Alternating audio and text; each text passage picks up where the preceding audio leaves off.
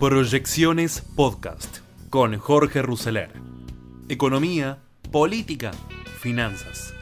Todo lo que necesitas saber para tomar las mejores decisiones.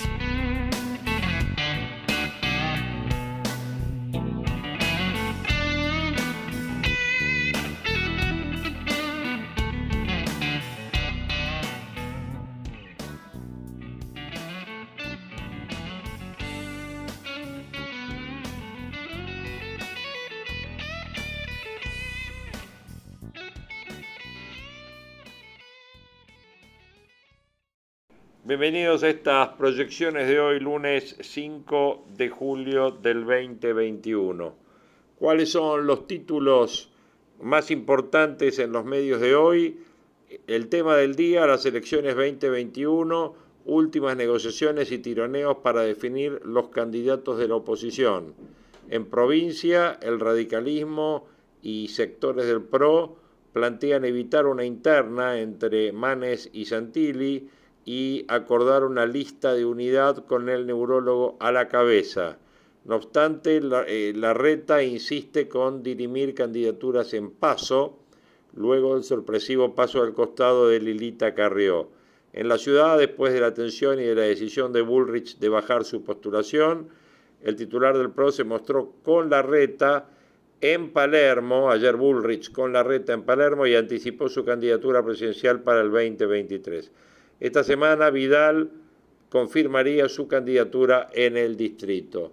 Macri duro, dijo el gobierno busca venganza, dañarme y van por mis hijos. En una carta que publicó en Facebook, el expresidente acusó a Zanini de manipular la justicia en su contra y de buscar la quiebra en el correo porque sus hijos fueron accionistas y que hacen todo lo contrario que con Cristóbal López. El Papa estará internado por cinco días luego de una cirugía intestinal.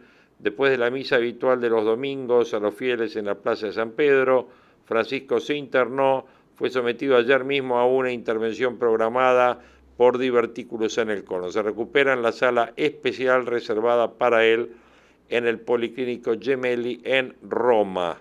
Investigan los mails entre el Ministerio de Salud y AstraZeneca Carla Bisotti debe entregarlos hoy al fiscal Marijuán. Los varados en el exterior podrían tardar hasta cinco meses en volver, lo afirma en un comunicado a la Cámara de Líneas Aéreas, JURCA. Dicen que este podría ser el plazo en caso de que el gobierno prorrogue más allá del 9 de julio el límite de 600 pasajeros diarios que pueden regresar al país. Pidieron una reunión con Cafiero reclaman que los vuelos se puedan planificar con por lo menos tres meses de anticipación. Mientras tanto, ante las limitaciones, muchos argentinos contratan vuelos privados a Paraguay y allí se embarcan en los servicios de línea hacia Europa y Estados Unidos. Bueno, estos son parte de los títulos. Otro River amistoso en Orlando y cuarentena al regreso. El plantel de River está desde el 19 de junio en la Florida haciendo pretemporada. Ahora el gobierno le comunicó a los dirigentes que al volver tienen que aislarse una semana, lo cual no estaba previsto, obviamente, cuando se fueron. Isabel Allende, la escritora, Amor y Arrepentimiento, dice con una miniserie sobre su historia, la escritora confiesa qué cosas cambiaría de poder volver atrás y el tema que fue tema del programa de ayer de la Nata, Maradona homenaje en un billete y denuncia, sería un negocio millonario que involucraría a Morla, a su eh, representante, a su abogado en el momento en que él falleció. Bueno, estos son algunos de los temas. Vamos a las claves del día en materia económica. Claves del día en materia económica, fundamentalmente en materia de mercados. Argentina, la brecha cambiaria volvió a superar el 80%. El tipo de cambio mayorista aumentó 0,03% el viernes, llegando a 95,80 por dólar mientras que el tipo de cambio implícito en bonos subió hasta 173,8, dejando una brecha del 81,5%. El Merval registró una suba del 2% al cierre del viernes, acumulando así un incremento del 23% en el año. Por su parte, el índice medido en dólares mostró un aumento del 1% en el día, acumulando un 2,5% en el año. Riesgo país, 1.589 puntos básicos al cierre del viernes, incrementándose en 5 puntos básicos respecto del día anterior.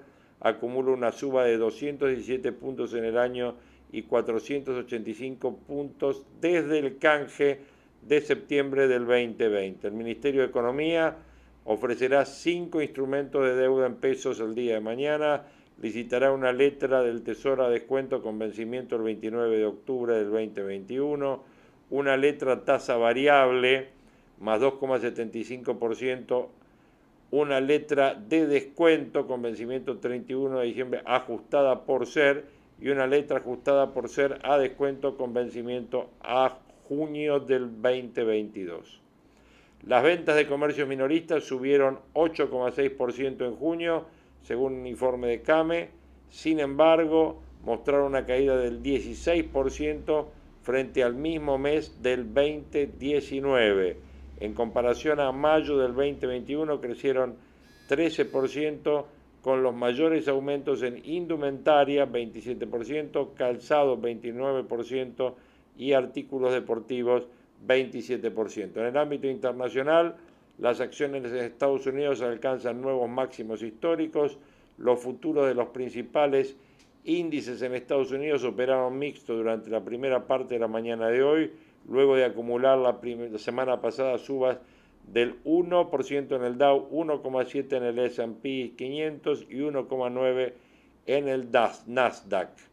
El rendimiento del eh, bono de 10 años, 1.44%. Hoy los mercados americanos están cerrados por el feriado del Día de la Independencia de ayer. La renta variable en Estados Unidos mostró una buena dinámica la semana pasada, a pesar del dato de desempleo del 5,9% en junio frente al 5,7% esperado. En ese sentido, la mayor creación de empleos no agrícolas respecto al estimado fue lo que impulsó al mercado accionario. Por su parte, la mayor tasa de desempleo denota que aún queda un largo camino para alcanzar el nivel de empleo anterior a la pandemia que era del 3,5%. Esto podría ser un indicio para que los estímulos fiscales y monetarios continuaran. En las próximas semanas comienzan las presentaciones de balance de compañías correspondientes al segundo trimestre del año y de esta forma el mercado aguarda con cautela los datos teniendo en cuenta que la renta variable se encuentra en máximos históricos. De acuerdo a la, agencia FactSet, el consenso de analistas espera un incremento de las ganancias del 63% en el segundo trimestre del año y un aumento de ingresos del 19%. La OPEP la Organización de Países Exportadores de Petróleo y sus aliados continuarán hoy sus conversaciones para definir la dinámica de la producción de petróleo en los próximos meses luego de no haber alcanzado un acuerdo la semana pasada. Y respecto a América Latina, la Fiscalía General de Brasil aceptó investigar a Bolsonaro por irregularidades en compras de vacunas. En Brasil, la Fiscalía General aceptó realizar una investigación de 90 días sobre el presidente Jair Bolsonaro por posibles irregularidades en la compra de vacunas contra el COVID producidas en India. Las denuncias sostienen que el presidente ignoró información sobre irregularidades en la compra. La confianza del consumidor de junio en México llegó a niveles prepandemia al registrar su cuarto mes consecutivo de crecimiento llegando a 44 puntos y medio desde los 43 de mayo, el mayor desde septiembre del 2019. Y los mercados de acciones en los países latinoamericanos operaron mixtos el viernes, que acumularon bajas del 0.3% en México, del 0.8% en Chile y una suba del 0.2% en el Bovespa de Brasil. Bueno, ahí vamos viendo las claves económicas de lo que vamos viendo en el día de hoy. Algunos de los tweets más importantes que estamos viendo en el momento, Salvador Di Stefano, las propiedades bajan porque hay ventas de ocasión, gente desesperada por cubrir otros gastos producto de la depresión económica y crisis sanitaria, cuando finalice esa venta, las propiedades son el activo que más se va a recuperar en la pospandemia. Marcelo Bonelli tuitea, el último momento de los 78 años de edad murió Rafaela Carrá.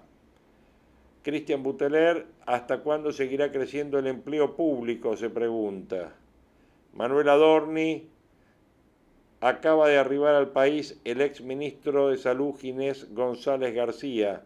Miles de varados que no pueden regresar a la Argentina por ser antipatrias, irresponsables e inoportunos.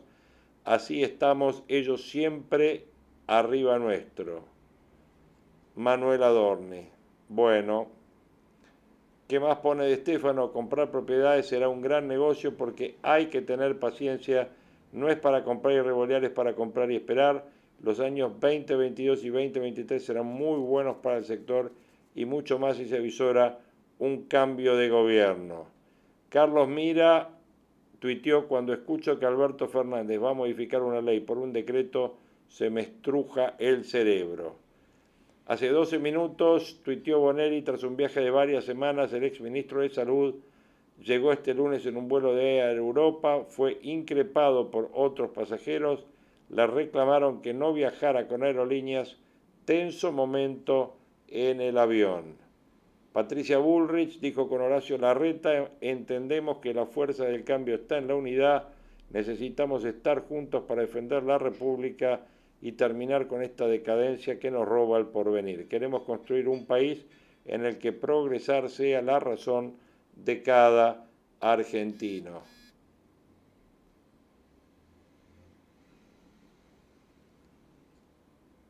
Otra de Bonelli, empieza la producción local de segundas dosis de la Sputnik B. En medio de las demoras para completar el esquema de vacunación, el desarrollo arranca con 150.000 unidades que deben ser aprobadas por el Instituto Gamaleya previo a que se distribuyan en el país. Dardo Gasparré, si la reta y Vidal sacan a Iglesias de la lista, es mejor que el PRO compita en la interna peronista. Marcelo Bonelli en otra dijo, estamos en la pelea contra la pandemia, estas declaraciones de masa, estamos en la pelea contra la pandemia y contra el atraso de cuatro años de un gobierno que fracasó y que ojalá sea un mal recuerdo para los argentinos y las argentinas. En el gobierno de Néstor, dice Di Stefano, con 3,5 toneladas de soja te comprabas un metro cuadrado de departamento. Hoy necesitas 7 toneladas para comprar lo mismo. Por eso el sector está parado, el campo genera renta en dólares oficiales y los departamentos se venden en dólares vivos. Marcelo Trovato dice quiso poner a Belis en el BID y fracasó. Hoy quiere poner a otro en la Corporación Andina de Fomento y también va a fracasar. Aislados en el mundo rumbo al final de esta aventura populista. Cafiero dijo no habrá ninguna devaluación ni antes ni después de las elecciones. ¿Qué tal, eh? ¿Qué opinás? Alejandro Fargosi, ningún fiscal actúa ante el inconstitucional sistema de cupo, se pregunta. Ningún fiscal actuará ante la vuelta de Ginés González García para constatar que existe igualdad ante la ley, incluso la ilegal. Se pregunta si hay fiscales o todos esperan hasta ver qué pasa en las elecciones y se preguntan si ya somos Venezuela. Sube el blue, se ensancha la brecha y se vuelven a encender viejas alarmas, dice Cristian Buteler. Bueno, algunos de los tweets que podemos estar leyendo en esta mañana de lunes 5 de julio, donde vamos viendo cómo van las cosas. Empezamos con algunos de los audios preparados para hoy, el editorial de Luis Majul. Cristina Kirchner, ¿es usted la que no funciona y usa al presidente para esconder su propia ineptitud? Se pregunta el conductor de esta mañana en Rivadavia. Vamos en un ratito a la editorial de Majul. Creo que fue el año pasado o este año, no sé, en el Estadio Único de La Plata, diciembre del año pasado, cuando Argentina dijo, eh, los que no tengan lo que tienen que tener, los funcionarios que no funcionen, mejor búsquense otro laburo. Pero es para disciplinar. Por eso le digo a todos y a todas, todos aquellos que tengan miedo o que no se animan, por favor, hay otras ocupaciones además de ser ministro, ministra, legislador o legisladora. Vayan a buscar otro laburo. Pero necesitamos gente que los sillones que ocupe de ministro, de ministra, de legislador, de legisladora, sea para defender definitivamente los intereses del pueblo. Bueno, bueno, bueno. ¿Se acuerdan lo que pidió, no? Yo lo quiero poner en este contexto, porque si no es muy difícil de entender lo que está haciendo Bernie, Cristina, la misma Cristina.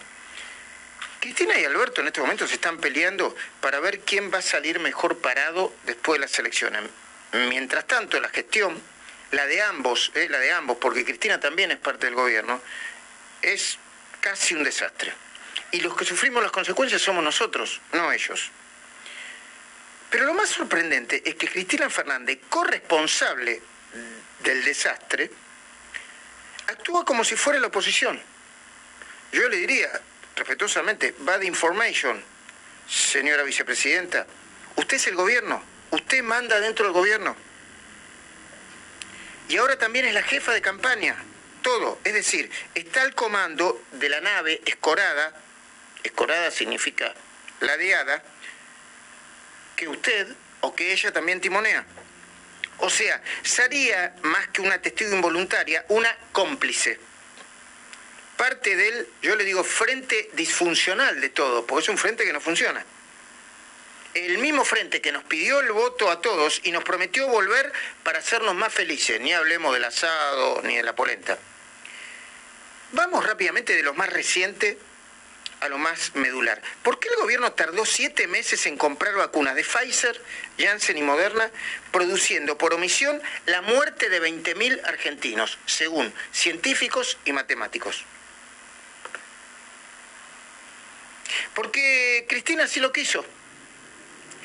Porque fue Cecilia Moró, su subordinada, la inexperta diputada que incluyó la palabrita negligencia que impidió firmar el contrato. Y si no, que le pregunten a Cristina, porque al mismo tiempo se estaban gloriando de haber conseguido la Sputnik en detrimento de las vacunas de los laboratorios norteamericanos. ¿Se acuerda cuando decía, no, yo fui a veranear a Disney World, pero la vacuna, la Sputnik? O a Kisilov, que dijo acá, en esta radio, en Radio Rivadavia, un domingo, la vacuna rusa la compré yo. Ni siquiera dijo el gobierno de la provincia de Buenos Aires, yo. Porque como ustedes saben, Kisilov no es un gobernador, es una especie de monarca, una especie de emperador que es dueño de todo. Entonces, si la vacuna te la di yo, papá. Bueno, ya que estamos, le preguntaría a Kisilov también, ¿eh? Si tiene línea directa por el Kremlin, ¿cuándo nos van a traer las segundas dosis? ¿Van a tardar más todavía? Y luego le preguntaría también, porque es una curiosidad, ¿por qué todavía en la provincia de Buenos Aires había hasta el viernes dos millones de dosis de las cuatro y pico que existían sin aplicar? Dos millones estaban en la provincia de Buenos Aires. Eh, Bisotti el sábado de la mañana dijo, che, no digan que eh, eh, las vacunas están en una heladerita. Bueno, están sin aplicar. ¿Quieren que no digamos heladerita? Están sin aplicar. Y luego yo le preguntaría a Kisilov, ¿no será que tardan en aplicar las vacunas porque tienen un sistema de vacunación militante, deficiente y lento, que hace que esas 300 postas que pusieron con banderitas, bien este, eh, partidarias no sean suficientes para vacunar a toda la provincia, porque dejaron de lado a 1.300 centros médicos que podían haber funcionado como vacunatorios perfectos. Y eso sin mencionar las irregularidades administrativas como que con el certificado de vacunación no te ponen ni la firma ni el sello de quien te vacunó. Así que por favor, eh, mm, vicepresidenta, no nos diga más que no tiene nada que ver con el actual estado de cosas. Usted también es responsable. Ni usted, ni Kisilov, ni toda la comparsa oficial y extraoficial del cristinismo vernáculo puede decir que no es responsable. Usted que nos acusó de estar obsesionados por la Pfizer y que ahora tienen que admitir que hay que salirla a buscar rápidamente, no pueden decir que no tienen nada que ver. Usted no puede ser opositora, usted no puede ser crítica. Usted es parte del gobierno. Y en todo caso, si usted no funciona, podría, si no le parece mal, seguir su propio consejo e irse buscando otro trabajo. Mariel Fornoni, la directora de Management and Fit, también eh, habló acerca de los resultados que reveló su última encuesta. Mariel Fornoni, muy buenos días, ¿cómo va? ¿Qué tal? ¿Cómo les va? Buenos días. Buenos días. Eh, Mariel Fornoni de Management and Fit hace, eh, creo que todos los meses este monitoreo, ¿no? Eh, sí, sí, es mensual. ¿Cuáles son los principales cambios que se produjeron, si vos me lo podrías definir? ¿Y en qué temas, en qué asuntos o en qué dirigentes? Bueno, mira, los principales temas vienen cambiando en en los últimos meses y tienen que ver con, bueno, principalmente la baja de confianza en el gobierno, en todos los órdenes, tanto el tratamiento de la pandemia como en la gestión económica, pero fundamentalmente el último mes eh, lo ha sido en, la confianza que tiene la gente sobre cómo el gobierno va a poder resolver la economía post pandemia. Parece que eso ha caído fundamentalmente y eso lo ves también cuando le preguntas sobre los principales problemas, cómo ha crecido en relación a otros. Nuevamente este mes la preocupación por la inflación y la preocupación por el desempleo, que venía un poco más estancado. Nosotros teníamos, veníamos teniendo en crecimiento siempre la preocupación por la corrupción, que se mantenía constante alrededor de entre 30 y 35 puntos. Y la verdad que si nosotros miramos hace un año atrás, la preocupación por la inflación estaba en el 10 y hoy está casi a la misma altura que la preocupación por la corrupción. Eso ha venido creciendo y creció fundamentalmente también este mes la, la preocupación por la desocupación. Entonces, inflación, eh, desocupación, temas económicos en general son temas centrales. Incluso, eh, incluso, perdón, es superior, yo estaba mirando los cuadros, es superior eh, la preocupación por la inflación y la economía al miedo de contagiarse de COVID, ¿no? Sí, sí, que esto era un tema, porque también nosotros lo veíamos que la gente estaba más preocupada por la corrupción que por infectarse de COVID ya en los meses anteriores, ¿no? Eh, y, un tema que incorporamos esta, eh, en este monitoreo tiene que ver un poco con la elección y que iba a ser el tema central a la hora de decidir su voto. Y también los temas económicos, la o sea, la incidencia de la economía en el voto es mucho más alta que en términos de lo que pasa con la salud, ¿no? Casi el 50% de la gente dice que va a definir el voto en función de cómo el gobierno está manejando la economía.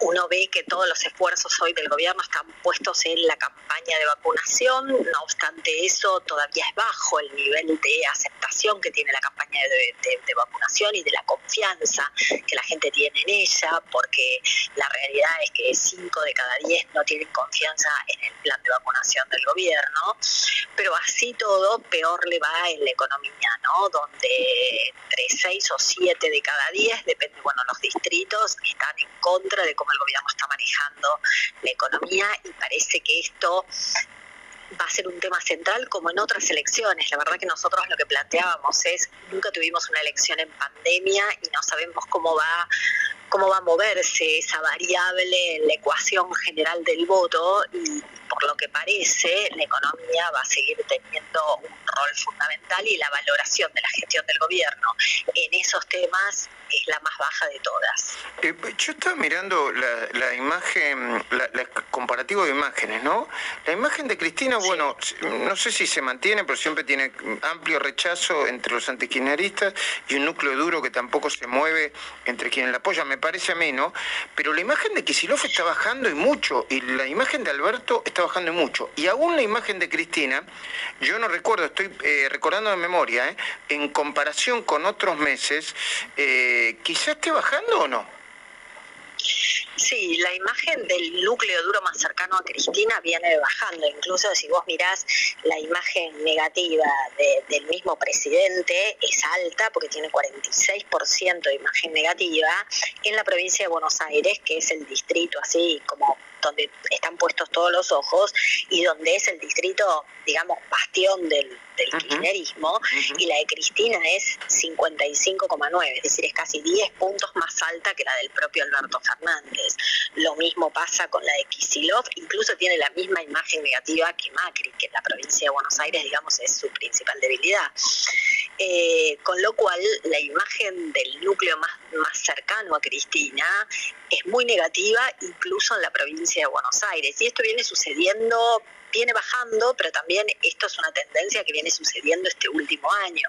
Y un poco lo que se planteaba es, la verdad, se vio una vicepresidente eh, muy preocupada en desligarse de la gestión de gobierno y, muy preocupada en temas tal vez más personales que en los temas que sobre los que se preocupa la gente, es decir, no se había eh, pronunciado en términos de la presencialidad o no de las clases, no se había, no había hablado demasiado de las vacunas, no había hablado demasiado de la economía, entonces era más hablar de la justicia y la preocupación por sus mm. causas personales. me eh. parece que en ese sentido la provincia de Buenos Aires sintió como un abandono, ¿no?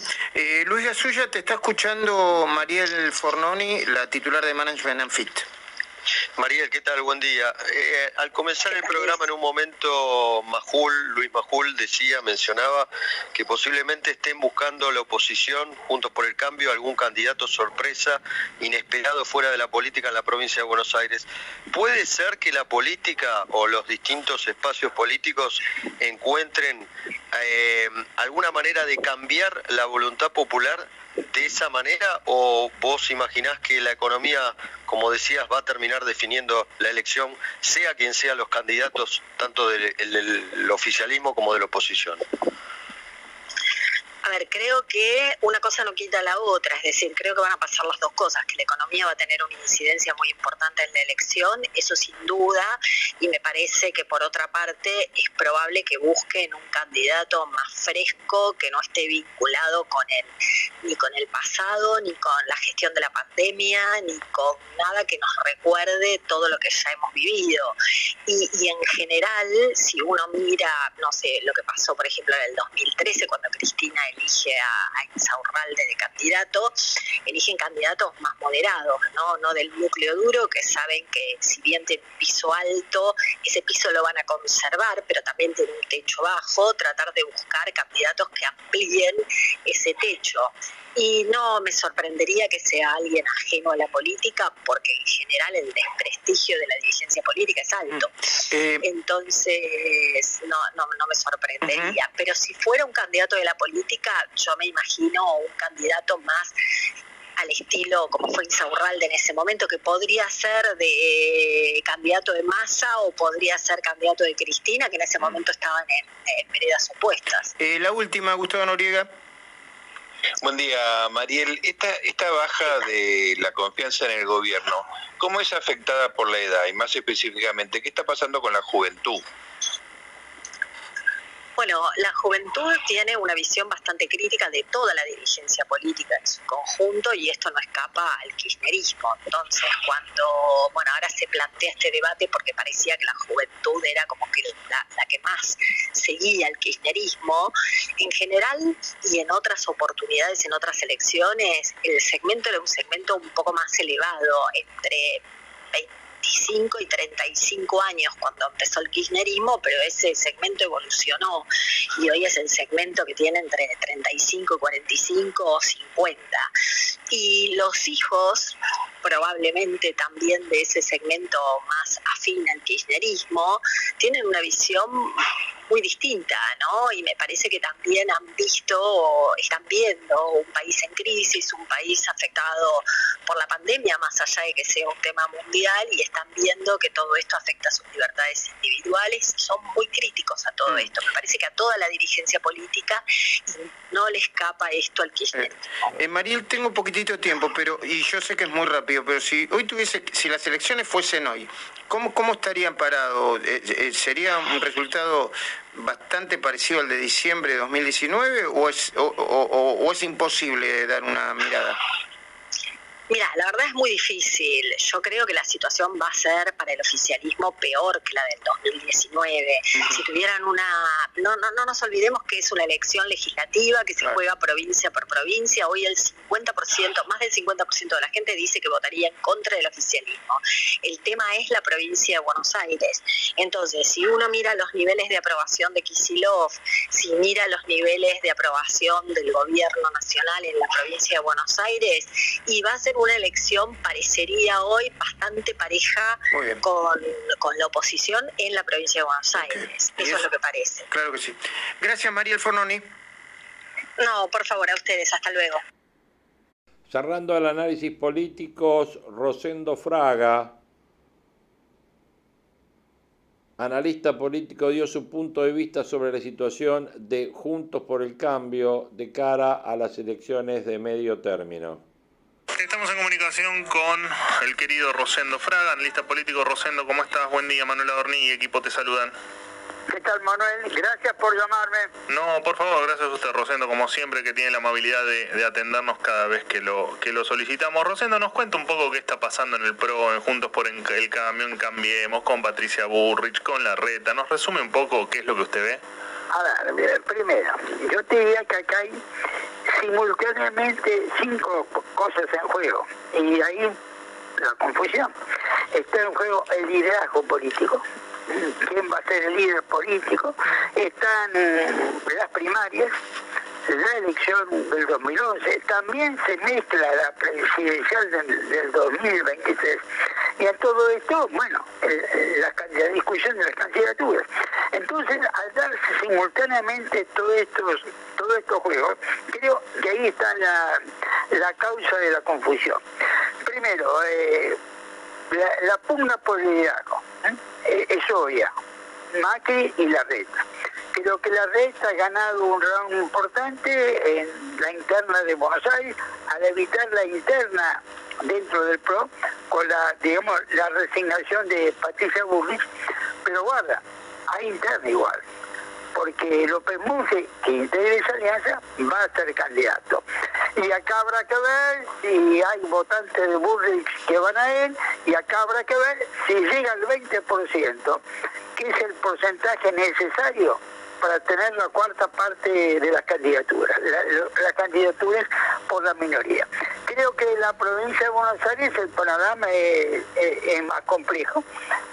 aquí, como me parece claramente, ha habido una preeminencia de la reta eh, en la ciudad de Buenos Aires, impone su candidato, eh, resigna. Hay una situación diferente, ¿no es cierto?, donde él tiene una propuesta, tiene un candidato, pero el radicalismo con Facundo Manes tiene otro candidato para enfrentar a, Santilli. Yo diría que todavía hoy la situación es muy confusa. Eh, del lado de Santilli se trata de negociar sectores del radicalismo que pasen a, a integrar su frente o su sector, y del lado del radicalismo también. Se trata de conseguir sector del PRO se conforme con, con que quieran integrar. Esto es lo que todavía no está ordenado, más una candidatura de SPER como tercer candidato en el frente opositor, al cual el radicalismo rechaza por razones, eh, razones ideológicas. Hoy no sabemos, ¿no es cierto?, cuántos votos puede sacar el radicalismo en la provincia de Buenos Aires, pero sí sabemos que Manes es un candidato eh, que está bien en las encuestas y que el radicalismo entra con posibilidad de ganar en, en la provincia de Buenos Aires. Y este es el punto, este es el riesgo de la reta. Eh, Rosendo, ¿qué tal? Buen día. Guadalupe Vázquez te saluda. ¿Cómo estás? ¿Qué tal, Guadalupe? Bien. Y hacías menciona que pueden, la, interna sigue y puede haber reacomodamientos. Eh, ¿Qué pasa con Jorge Macri? Bueno, a ver, en este momento lo tenemos. Jorge Macri, eh, por un lado, conversando con el radicalismo, si se suma ese frente. Del otro lado aparece el sector de la reta propuestas de una lista de unidad del PRO para que no, no, no termine siendo una, una alianza con el radicalismo.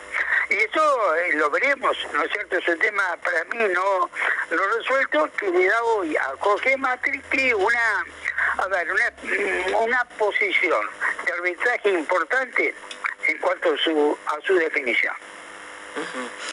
Y el viaje de Macri a Europa eh, puede ser como una forma de no quedar pegado a la derrota de haber querido imponer a Patricia Bullrich. Eh, yo supongo que sí, ¿no es cierto? Creo que eh, eh, en la capital hay un resultado claro en esa en esa pugna. Y creo que y en Buenos Aires mm, no tiene una carta propia porque el radicalismo la oposición a la renta creo que eso no es cierto a ver eh, Macri ha perdido un round un round importante pero no ha perdido la pelea. Y yo creo que como decís eh, Macri tomando distancia es para tratar de eh, atenuar eh, o neutralizar el efecto de esa derrota en capital. Rosendo, le agradecemos mucho la comunicación, le mandamos un abrazo enorme, clarísimo como Gracias siempre. a ustedes, hasta luego. Rosendo Fraga, analista político, estuvo en Alguien tiene que decirlo. El análisis de Rosendo Fraga respecto de la interna de Juntos por el Cambio. Otro de los temas que obviamente preocupa y salió dentro de las declaraciones de Mariel Fornoni es el tema económico. Bueno, un poco la agenda económica de lo que está pasando eh, con respecto al tema electoral, cuánto puede valer el dólar después de las elecciones y todos estos puntos que un poco nosotros hablamos cuando hablamos de las claves del día, cuando hablamos de las noticias, cuando hablamos de qué es lo que está pasando en la Argentina, las licitaciones de títulos, etcétera, etcétera, etcétera, lo toca Willy Cohen en la agenda económica del día de hoy en cada mañana. Vamos a escuchar a Willy Cohen donde dice que el gobierno va a aprobar un bono para los jubilados. Lunes 5 de julio, vamos Willy. ¿eh? Muy bien, muy bien, Marcelo, muchas gracias. Bueno, arranca, te diría, la semana eh, con eh, los mercados financieros básicamente a media máquina, porque hoy lunes es feriado en los Estados Unidos. Se corre, mirá vos, se argentinizó Estados Unidos, se corre el feriado al lunes, en este caso obviamente el del 4 de julio, y lo concreto es que entonces eso va a impactar mucho en el mercado de bonos, que es lo que mira Argentina ahora, por el bendito contado con liquidación. De todas maneras, hay operaciones en Europa, ya vamos a ver en un ratito los cierres. Lo más destacado está cayendo 5% el Bitcoin hasta ahora, 33.700 eh, dólares, pero reitero, eh, los mercados están sin Estados Unidos abierto. Y bueno, también va a ser más corta la semana por el feriado el viernes, obviamente en Argentina. Eh, desde luego que todo el mundo está mirando eh, el dólar, qué es lo que está haciendo el gobierno en el mercado del contado con liquidación, que ha intervenido fuerte. Eh, te diría que el viernes el contado con liquidación libre, libre, sin intervención del gobierno, operó cómodamente por arriba de 170, entre 172 y 173 pesos. Um, el contado con liquidación más controlado estuvo abajo, 168. Um, y muy interesante, por supuesto, lo que dijo el jefe de gabinete eh, Santiago Cafiero, reportaje al diario El Cronista, cuando el ministro jefe de gabinete dijo a la Argentina y el gobierno no piensa devaluar ni antes ni después de las elecciones. Lo cual, bueno, en el terreno de las definiciones, como te gusta decir a vos, Marcelo, está muy lindo. La pregunta que falta entonces es qué es lo que va a hacer el gobierno, porque la realidad es que eh, hay una explosión de gasto público en la calle.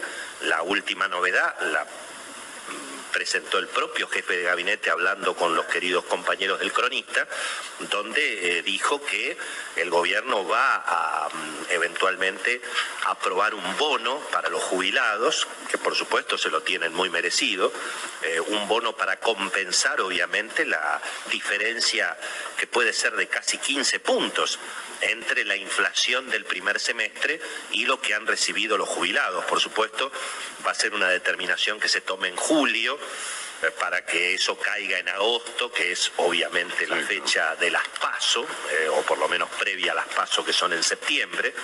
Em, pero claro, eh, todo el mundo sabe que eso, por, por más merecido que lo tengan los jubilados, finalmente es imprimir billetes sin respaldo, porque no es que el gobierno argentino está aumentando eh, más la recaudación que el gasto, si bien está aumentando muchísimo la recaudación, y tampoco es que el gobierno haya decidido reducir gastos en un lugar para otorgárselo como seguramente lo tienen merecido los jubilados, sino que aquí lo que hay, insisto, es una explosión de gasto público financiado con emisión monetaria sin respaldo, que lo único que hace es retroalimentar la inflación y por lo tanto tenemos una brecha cambiaria que ya está prácticamente en 80%, nadie quiere soltar dólares, por supuesto el gobierno se ha quedado sin dólares. Y entonces lo que estamos viendo, bueno, por ejemplo es lo que le pasa a las compañías, a las empresas, a las industrias, lo que anunció Renault en las últimas horas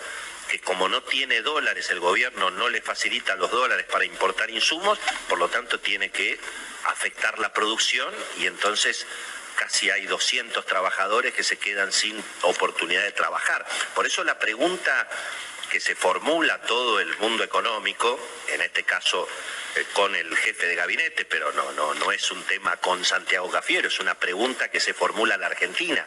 ¿Qué es lo que va a hacer el gobierno con el dólar? Eh, claramente después de las elecciones.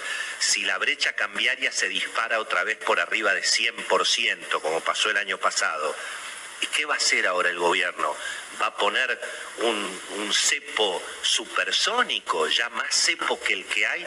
¿Le va a seguir obligando el gobierno a los que producen dólares a tener que mal venderlos como hace con el campo?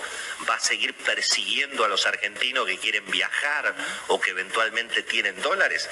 Eh, la pregunta es la que hoy se formula el mundo económico y que genera, por supuesto, mucha incertidumbre y por eso la brecha cambiaria obviamente, obviamente sigue creciendo, Marcelo. Si hacía falta además alguna incertidumbre adicional para el mundo económico, bueno, eh, los periodistas de política han informado este fin de semana que empiezan movimientos en la Corte Suprema y que no está eventualmente claro si el doctor Rosenkrantz va a ser reelecto este año. El periodo de Rosenkrantz termina en octubre, pero bueno, allí está el tándem Lorenzetti-Rosati-Maqueda, hay muchas especulaciones en ese sentido. Y bueno, obviamente que para el mundo económico, el Poder Judicial, la figura del propio Rosenkrantz, el propio Lorenzetti, son figuras importantes y bueno, aparece eventualmente una incertidumbre adicional, estimado Marcelo. ¿eh? Así que un escenario con los mercados en pausa hoy por el feriado de Estados Unidos y con la pregunta que se formula la economía, en este caso, al ministro jefe de gabinete si el gobierno no va a devaluar ni antes ni después de las elecciones, ¿qué va a hacer con el dólar el gobierno? ¿Cómo va a hacer el gobierno para que los argentinos suelten los dólares? ¿Lo piensa resolver por las buenas o eventualmente por las malas, Marcelo? Ay, ay, ay, querido Willy, muchas gracias. Pedido ya. Bueno, ahí tuvimos una, un resumen de estas inquietudes que le estábamos comentando. En este pequeño resumen, bueno, tuvimos a Mariel Fornoni, tuvimos a Luis Majul, tuvimos a Rosendo Fraga y tuvimos a Willy Cohen. ¿Qué es lo que queda para que escuchen en materia de audios en esta edición de proyecciones de hoy? Van a estar escuchando obviamente un resumen de noticias, van a estar escuchando una entrevista eh, que le hace el equipo de mm, Jorge Lanata al, eh, al, uno de los managers, de los eh, más importantes directores de justamente este, de esta Cámara de Líneas Aéreas Jurca, hablando sobre todo el tema de los varados en el exterior que podrían estar tardando cinco meses en volver. También van a estar teniendo un ah, reportaje a Patricia Bullrich que le hizo Majul anoche en la cornisa, donde sienta un poco el por qué ella renuncia y planta su postura política mirando el 2023. Eh, interesante, interesante diálogo. Y después tenemos para cerrar eh, la parte más importante de eh, la Liga de eh, Rivadavia, donde estuvieron los mejores periodistas de la radio y entrevistaron a Florencio Randazzo. Una visión económica también de Manuel Adorni. Todo esto vamos a tener en los audios que viene el compiladito ahora, este, después de esta participación nuestra en Proyecciones 2021. como segundas dosis. Facundo Manes confirmó que será candidato por la Unión Cívica Radical en la provincia de Buenos Aires. Los alquileres aumentaron en junio 114% interanual. Y la Cámara Argentina de Turismo afirmó que sin temporada de invierno, muchas más empresas del sector cerrarían definitivamente. Joe Biden afirmó que su país está cada vez más cerca de declarar la independencia del COVID-19. Lula da Silva anticipó que visitará la Argentina para agradecer el apoyo recibido por parte de Alberto Fernández y de Cristina Kirchner. Síntesis 1019. Gobierno. Después de la firma del decreto de necesidad de urgencia, se cambió la ley de vacunas, se hicieron modificaciones a la ley de vacunas. El gobierno ahora dice se terminó la polémica y van a llegar las vacunas. Y ahí ponen tanto a Pfizer como a Moderna y a Johnson y Johnson. La idea, o por lo menos lo que tiene pensado el gobierno, es que esta misma semana se firmen los contratos.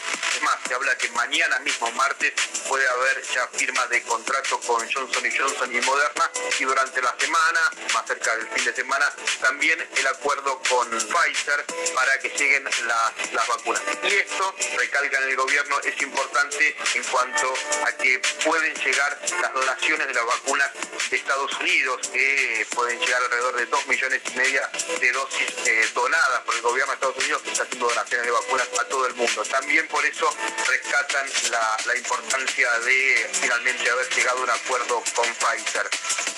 Economía. El ministro de Economía, Martín Guzmán, viaja a Roma. Bueno, va a tener la oportunidad de otra vez de tener una entrevista con Cristalina Georgieva, la titular del FMI. Allí se va a seguir conversando. Pisó el freno porque está claro que el gobierno de aquí hasta noviembre no quiere cerrar un acuerdo con los fondos. El objetivo sería cerrarlo hacia fin de año o en el transcurso del verano. Claro que tiene a su vez eh, compromisos de deuda con los fondos monetarios, un compromiso importante. Eh, en septiembre vence 2.035 millones de dólares y en diciembre unos 2.050 millones de dólares. Eso en principio se cubriría y por eso es importante eh, esta nueva entrevista. Eso se cubriría eh, con la ampliación que va a resolver en transcurso ya de este mes. Se concretaría una ampliación de la otra parte de cada uno de los para cada uno de los miembros de- del FMI y a la Argentina le correspondería equivalente a unos eh, 4.300 millones de dólares. Justamente con esa ampliación de la cuota, Argentina cubriría lo que son los vencimientos. Síntesis 1019. Mauricio Macri denunció que el gobierno lo persigue políticamente a través de la causa Correo Argentino. Vilma Ibarra confirmó que se dictó un DNU para poder traer cuanto antes la vacuna pediátrica de Pfizer para niños En los primeros cinco meses del año el consumo de la carne fue el más bajo de la historia y en el segundo trimestre la producción cayó más del 11%. La inseguridad alimentaria aumentó casi 4% en los hogares pobres a causa del aislamiento. Demolieron por completo el edificio de la tragedia de Miami, pese a haber 120 A partir de hoy, los estudiantes secundarios porteños volverán a tener clases presenciales todos los días. Síntesis 1019. Radio Perfil. Radio Perfil. Toda la información a tu tiempo. ingreso de 2.000 personas. Es nada, yo no puedo creer que no seamos capaces. Y muy, muy impresionante esta cosa que contábamos ayer de la máquina que habían comprado para el tema de los test, que finalmente no se puede usar porque los brazos robóticos de la máquina vienen aparte. Impresionante, impresionante. Compramos un auto y la goma viene aparte. Somos nosotros somos unos genios. Bueno, ahora pasa una cosa increíble, que es que las aerolíneas advierten que se podría tardar hasta cinco meses en volver. El gobierno todavía no autorizó operaciones para después del 12 de julio y, por supuesto, todos temen, tememos, que el escenario de dos vuelos por día se extienda en el tiempo. El problema se agrava en aquellos destinos que solo tienen uno aprobado hasta el 12. Entonces, Jurca, que es la Cámara de Líneas Aéreas en Argentina, exige una reunión con Cafierito. Felipe Baravalle es director ejecutivo de la Cámara de Compañías Aéreas en Argentina, de Jurca. ¿Qué tal, Baravalle? La Nata le habla. ¿Cómo va? Buen día. Buenos días, Jorge. ¿Cómo estás? Bien. Contanos... Eh, ¿Cómo llegan a esta cuenta de los cinco meses de, extensión? Ah, a ver, imaginemos, eh, de hecho hay en varios destinos 1.500 argentinos o más eh, en estos destinos. Muchos de estos destinos tienen aprobados solamente un vuelo cada 15 días, al menos en estos primeros 15 días de la norma, y eh, de hecho tienen un cupo limitado de 150, 160 pasajeros en cada uno de estos vuelos. De esta forma, si esto se replica que, la quincena que viene y así en adelante, solamente podríamos traer 1.500 pasajeros en 4 o 5 meses. Y si fueran más pasajeros, perderían más todavía. La cantidad de 2.000 personas por día que ingresan a Argentina, a mí me suena una cantidad muy pequeña. ¿Lo es en verdad? O sea, ¿cuánta gente entra a otros países? En otros países muchos más todavía, pero para, tomar de referencia, eh, solamente en nuestro país teníamos, si no me equivoco, en el 6 aproximadamente 15.000 a 17.000 pasajeros antes de la pandemia, por día. Claro. Y para tomar bien magnitud también, eh, en Argentina antes de la pandemia operábamos con 155 vuelos internacionales diarios y hoy estamos con 2 barra 3.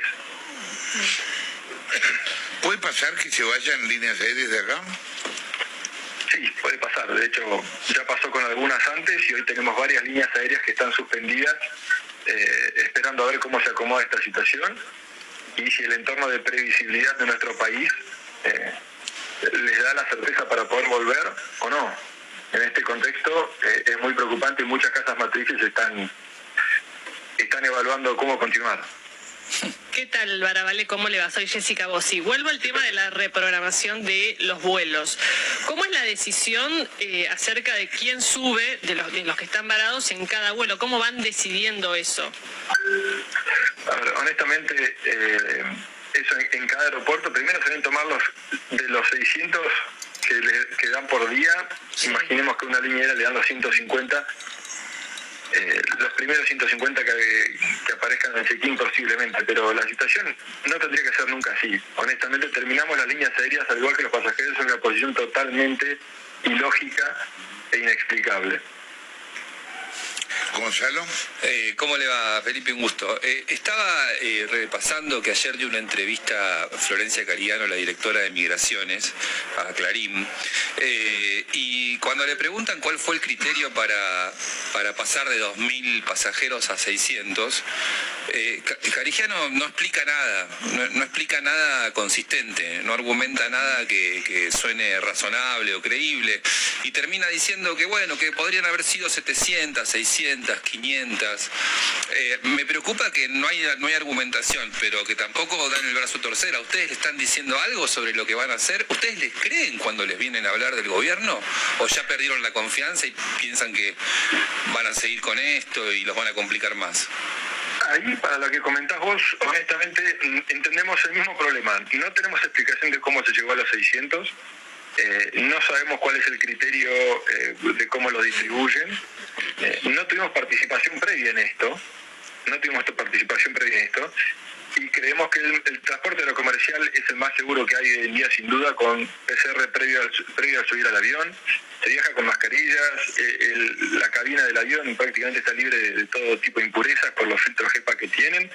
Se hace testeos al arribo y esto ha mostrado que la tasa de positivos en arribos es menor al 0,5% de los pasajeros. O sea, creemos que se puede operar con mayor cantidad y mantener las medidas sanitarias que hacen falta. ¿Cuál es el perjuicio económico de esto? El perjuicio económico realmente creo que es inmensurable. Ya venimos de una pandemia con enormes pérdidas para todas las líneas aéreas y esto las obliga a trabajar, eh, perder pasajeros, en estos casos volar con la mitad de la capacidad de los vuelos e incluso ni siquiera poder transportar carga y dentro de esta carga en los, vuelos de pasajeros, vienen también vacunas o podrían venir más vacunas con mayor rapidez de distintos lugares. ¿Por qué no pueden transportar carga? Porque tenemos menos vuelos. Eh, Simplemente por eso, antes tenía, en cada uno de los vuelos podíamos transportar carga. Hoy en día se, se- se limita la capacidad de vuelos y se limita la capacidad de la carga en- y, y la frecuencia de la carga. Teniendo un vuelo cada 15 días, antes podríamos tener un vuelo todos los días. Claro. Martín. Sí, buen día, Felipe. Eh, en, en la línea un poco de lo que le preguntaba Jorge respecto de los costos, ¿no? ¿Quién, cómo, cómo, cómo se sostienen las aerolíneas en este periodo en el cual no pueden volar? ¿Qué costos fijos tienen? Y si el gobierno les ofreció algún tipo de solución o ustedes les van a hacer algún tipo de pedido del estilo de ATP o algún tipo de financiamiento, por, el- por lo menos para pagar los sueldos. No, el, el- el- el tema de, de costos, las pérdidas son gigantes, como decíamos antes. Eh, las ayudas son mínimas, los costos de operar en Argentina son muy altos y, y en estas condiciones es justamente lo que las líneas aéreas evalúan con otros países. Eh, no es un entorno fácil de operar, es imprevisible y encima es muy caro. ¿En qué país del mundo pasa esto? No encontramos otros países donde pongan estos cupos y los países que tienen las fronteras cerradas suelen tener eh, abiertas para sus, sus nacionales. Esto de cerrar a los argentinos afuera es muy llamativo. ¿Y qué está pasando con los que tenían pasaje para irse? ¿Se está yendo igual la gente? ¿Pidieron reprogramar? Porque las salidas, entiendo, no tienen un cupo hoy. Eh, algunos suspenden sus vuelos, otros por ahí pueden tomar la decisión de salir, pero todos hoy en día saben que no, no hay fecha cierta de regreso después del 12 de julio. Sin vuelos aprobados y sin certeza de vuelos aprobados por lo menos a tres meses hacia adelante, eh, es, es- es- es impredecible para nosotros. Gracias, Felipe, por la comunicación. Felipe Barabal, que le hablaba, director ejecutivo de JURCA, que es la Cámara de Compañías Aéreas en Argentina. ¿Y después del 12 de julio qué? Bueno, la medida está vigente hasta esa fecha y no hay definición sobre qué es lo que va a pasar. Todo depende de la llegada de la famosa variante Delta a la Argentina. Eso va a ocurrir más temprano o más tarde. Algunos prevén que va a llegar a finales de julio y, el, digamos, por eso se toma esta medida. O sea, puede pasar que el 12 de julio se renueve esta historia. Sí, puede pasar que se renueve. No están, ah, el gobierno entiende que esto es un costo político, también relativiza el universo de este costo político, más allá de lo simbólico que es. ¿Por qué dejaron este cupo de 600 y no era... Fue una decisión política eso, porque la otra opción era cerrar todo. No quisieron cerrar todo por una cuestión de presentaciones judiciales en las que seguramente tendrían reveses por parte de la justicia, entonces buscaron una decisión salomónica intermedia que no, digamos, no, no deja contento absolutamente a nadie esta decisión. Lo hicieron por la incapacidad de controlar. Hay una discusión ahí sobre la responsabilidad de la provincia, de la ciudad, etcétera. Como vos decís, dos mil personas por día es un seguimiento. Deberían los estados poder hacerlo. Deberían poder hacerlo. El Estado argentino, ¿me entendés? El Estado argentino entero no puede controlar 2.000 personas. Tenés migraciones, pero tenés la ciudad, la provincia, cada uno tiene sus empleados o sus áreas como para poder hacer un seguimiento epidemiológico de cada una de esas era, personas la, esa era la discusión que estaban queriendo dar. En un momento se habló de llamar a los gobernadores y decirle, bueno, este costo político lo tenemos que repartir de alguna manera, abramos y, y- y cada uno de ustedes eh, organice, articule la forma de controlar a los de cada provincia, pero quedó ahí y no pasó más nada. Eh, hay, hay que ver. Igual también hay algo. Pero aparte, imagínate, perdón, Gonza. Sí. 2.000 personas, ponele que volviéramos a las 2.000 personas. Claro. Que viajan, que de las cuales muchas son del interior. ¿Cuántas pueden llegar a una provincia? ¿10? Sí, 15. claro, es acá el. ¿Cómo una provincia no va a poder controlar 15 personas? Totalmente. ¿Cómo, no, cómo Córdoba no va a poder costear acá en la ciudad de Buenos Aires un hotel? Córdoba. ¿Cómo Santa Fe no puede costear en Rosario otra- el traslado de un pasajero? Es, es muy simple. Y aparte, la verdad es esta: hay menos chance de contagiarse en el exterior que en la Argentina. Es, es estadísticamente así. Sí, pero la Delta, acá la hay Delta se trae, cualquiera te dice, desde Quirosa, cualquier otro ministro de salud te dice, la manera que entre la Delta es que alguien de afuera, de donde la traiga, está, la te la traiga. traiga, Esa es la manera. Obviamente, si vos cerrás todo y te te encerrás en tu casa y nadie puede entrar, no, es más difícil que venga. Va a llegar de alguna manera, pero es más difícil. A mí me Ahora, aterra, está Jessy, claro me aterra que Carigiano, y cuando hablas con un funcionario, ninguno te da un argumento estadístico sostenible. porque no lo hay. Porque no lo tienen. Tomar una decisión es verdad, como vos decís, de casi de represalia parece. Sí, para... Y, pará, y te, y te sumo cómo, cómo, cómo esto levanta el termómetro de la indignación popular en tiempo preelectoral. Hoy bajó de un avión Ginés. Y, lo, y lo- obviamente estaba hablando del scratch, no estamos de acuerdo, pero lo putearon. Obviamente, el tipo está consiguió cupo para volver desde España. Está el video por todos lados, Ginés bajando de, de sus vacaciones.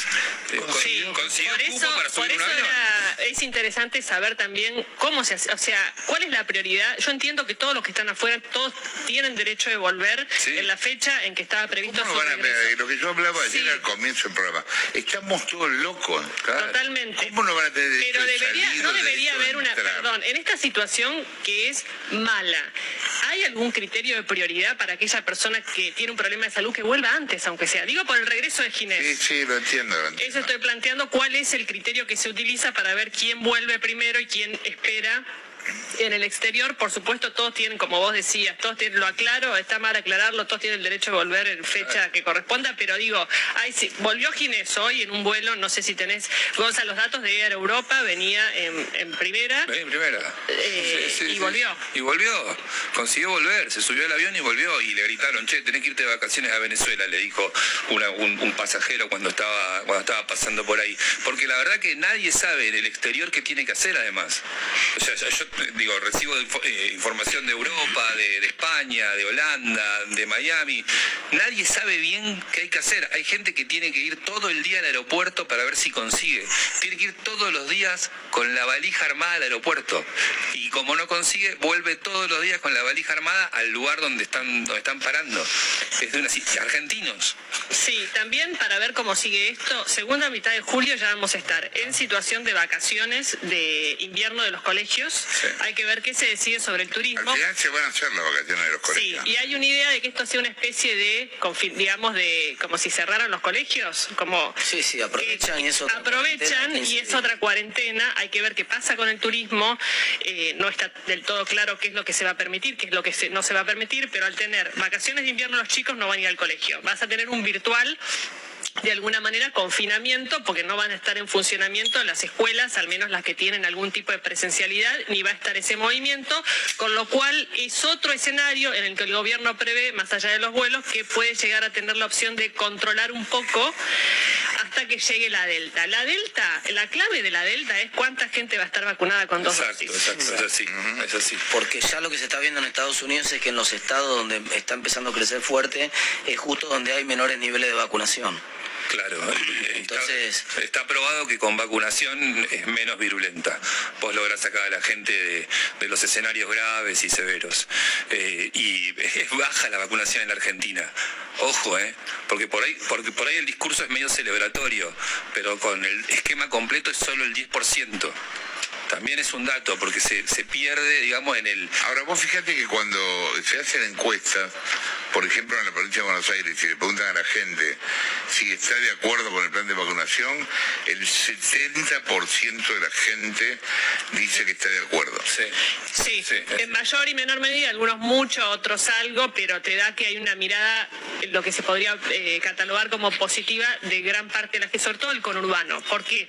Porque había una, una idea de que no se iba a vacunar a la gente más joven, sobre todo, o sea, se pensaba que este año iba a haber una vacunación para riesgo y para mayores de 45, 50 años con dos dosis. Se cambió el plan y decidió vacunar a mucha más gente, aunque sea con una dosis. Entonces hay una percepción de que avanzó y en el conurbano la verdad es que la- yo he visto varias encuestas y la val- valoración es positiva. Ahora cuando se pregunta sobre si eso se traduce en un voto, es decir, como tengo la vacuna te voto, ahí es otra discusión de- donde la cuestión económica influye Bueno, mucho que ahí más entra el fuerte. tema económico. ¿no? Entra el tema económico, pero es cierto que hay una valoración en provincia de Buenos Aires, con todo lo que hubo en la discusión de los eh, vacunatorios militantes, con, con- con denuncias y con un montón de cuestiones, aún así está esta percepción que vos atabas, Gonzalo, una cuestión de publicidad del gobierno diciendo seguimos vacunando, van tantos millones, tantos millones, está claro que con dos, dos dosis es un cuarto Sí, la cuenta. claro, y hay que, hay que decir que en este momento hay 800.000 personas que recibieron la Sputnik, el primer componente, y todavía no saben que van a recibir. Sí, que ya se les venció. Ya se les venció, digo, ya se les venció. eso. Son muchos más, Gonzalo. Son- los que recibieron son muchos más, son Claro. 7 millones, perdón. Tenés 800.000 Pero que están- 800.000 están necesitan vencidos, la segunda, que están con el brazo ahí diciendo, bueno, ¿y ahora cómo sigue? Bueno, y fíjate, Gonza, que la campaña del Ministerio de Salud ahora es las vacunas no vencen. Claro. Cuando eh, está claro en cualquier, pero cualquier eh, lectura que vos hagas de, de estudios académicos sobre las vacunas, te dicen, no, no, las vacunas, la ventana era el tiempo entre la primera y la segunda dosis eh, mínimo que tenías que tomar. Exacto. Y en los tres meses eran el tope. Ah, El- sí. eh, esto ya lo cumplieron 800.000 personas con la Sputnik. Hay un tema más que, lo, ya que estamos hablando de vacunas, lo, lo meto ahora, Jorge, que es de, de mi panorama, que es que también está eh, la expectativa muy fuerte del, del gobierno de que ahora que se aceleró la famosa ley, la famosa ley por DNU y que se sacó la palabra negligencia y todo eso, se supone que se tendría que... la- la de Estados Unidos, claro, que dice, eso lo está manejando Cecilia Nicolini con una funcionaria que puso Biden específicamente para repartir vacunas en todo el continente, porque Biden- son las regaladas. las digamos. regaladas. No, no Biden está jugando la eh, heroica norteamericana de decir a Estados Unidos ayuda al mundo a salir de esto, nos ayudamos entre todos. Ya repartieron 13 millones de vacunas de Pfizer, Janssen y Moderna en México, en Colombia. Ya recibieron casi todos, menos la Argentina. Se aceleró con el DNU, que fue un escándalo que fue la puerta del fin de semana, y ahora Nicolini está negociando con esta funcionaria. Espera el gobierno, siendo muy optimista, que lleguen en el corto plazo, o sea, agosto, ponele, 3 millones de esas vacunas con la urgencia puesta. Ah, 3 millones. 3 no, dos. millones, en- tenía- entre 2 y 3. Porque hay una diferencia de un millón que viene por el fondo COVAX, que, que es un convenio ahí que, Sí, sí. que, que complejiza un poco más la operativa. Pero la urgencia está puesta en la presión que están haciendo, con, con toda razón, los padres de eh, menores de 18 años que tienen enfermedades graves. Sí, claro. Están diciendo, ya no se puede aguantar más esto. Bueno, el gobierno ap- apuesta a que eso llegue para vacunar a los menores de 18, que es la, con, con Pfizer, por supuesto.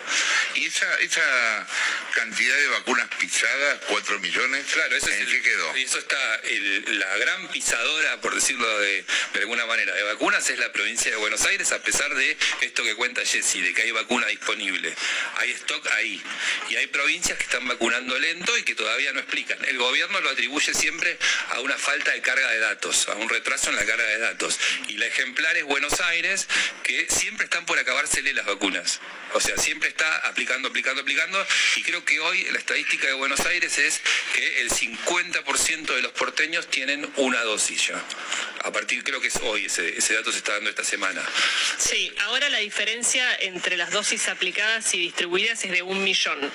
O sea, Está se chico. está Ah, bajando, se bajó. está achicando. Hubo muchos aviones que llegaron, varios aviones, no muchos, que llegaron Claro. juntos y se arma un cuello de botella en una cuestión logística, no se reparte e insisten en que hay una eh, demora en la notificación de la vacunación. Esto tenemos un gran problema con los datos en Argentina. Perdón, esa brecha que decís, Jessy, es en la provincia de Buenos Aires. No, no, no, estoy hablando en Total son 3 país. millones. Hay Sí, 25 distribuidas y 22 Sí. aplicadas. eso estoy diciendo, en total país. 3 Ah, está millones. bien. Sí, 3 millones. Eh, digo, se achicó porque la semana pasada No o en entendí. ¿Qué, junio... qué hay? ¿Un millón o 3 millones? 3 Hay- millones de brecha y en la provincia de Buenos Aires, Sí. por eso pregunté, 1.400.000. Exacto. Ah, ok. El número total la, en la semana pasada eran 4 millones en todo el país, que era la diferencia entre distribuidas y aplicadas. Lo que digo es, bajó un millón, se aceleró los datos de notificación de vacunación en estos últimos días se aceleraron, sigue existiendo esa brecha que no se sabe bien qué es en todo Exacto, caso, exacto. y en lo que insisto en que hay un problema de manejo de datos muy grande en la Argentina que daba desde los test hasta los fallecidos. ¿Se acuerdan el año pasado que decíamos, bueno, estos fallecidos son de hace tres meses, Sí, dos sí. meses? Sí, sí, sí, sí, sí. Y bueno, y los testeos, ahora están bajando, se supone que la estadística da un poco hacia abajo, pero también bajaron los testeos. Estamos en pleno invierno y no se está testeando. Es imposible saber si los números no, son reales. es una, y por eso no hay números tampoco para las compañías aéreas, porque en, en ningún nivel, en ningún estrato y en ningún rubro, en ningún ámbito hay una estadística consistente. No la tiene el gobierno. 10 y 51.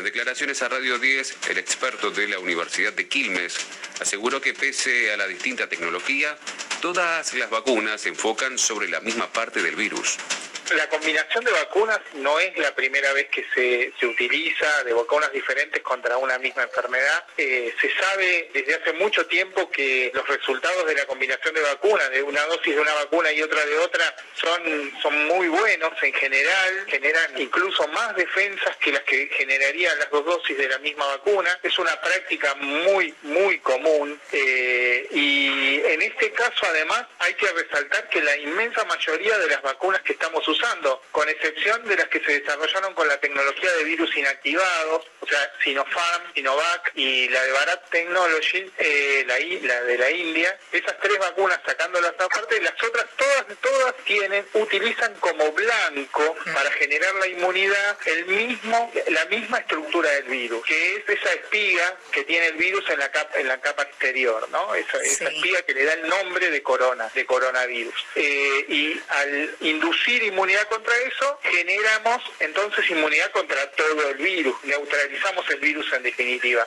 Eh, como todas enfocan, tienen ese, ese mismo blanco, utilizar una u otra no sería ningún problema. La Pfizer que trabaja con ARN mensajero, la de Moderna que también trabaja con ARN mensajero, o las vacunas a vectores como AstraZeneca, como Sputnik B, como CanSino o como la de Johnson Johnson, todas tienen un fragmento genético del virus que después hace que nuestras células produzcan un pedacito de esta proteína que yo te mencioné, de, la estructura de la, espiga viral. Todas, en, el fondo, aunque usan distinta tecnología, enfocan sobre el mismo, sobre la misma parte del virus.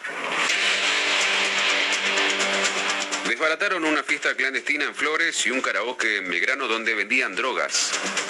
En el boliche de la calle Vallese al 3100 había 102 personas, mientras que en la casa particular de Olazábal al 1600, donde se llevaba a cabo otro evento, había 26 invitados. Estos operativos se suman a otro realizado dos semanas atrás en el barrio porteño de Palermo, donde la policía desbarató una multitudinaria fiesta clandestina en la que participaron varios DJs famosos. Tres semanas de la desaparición de Guadalupe, siguen los rastrillajes en San Luis y amplió la búsqueda a Mendoza. El padre de la niña convocó a una movilización para este lunes, cuando se cumplen 21 días de la última vez que se vio a su hija.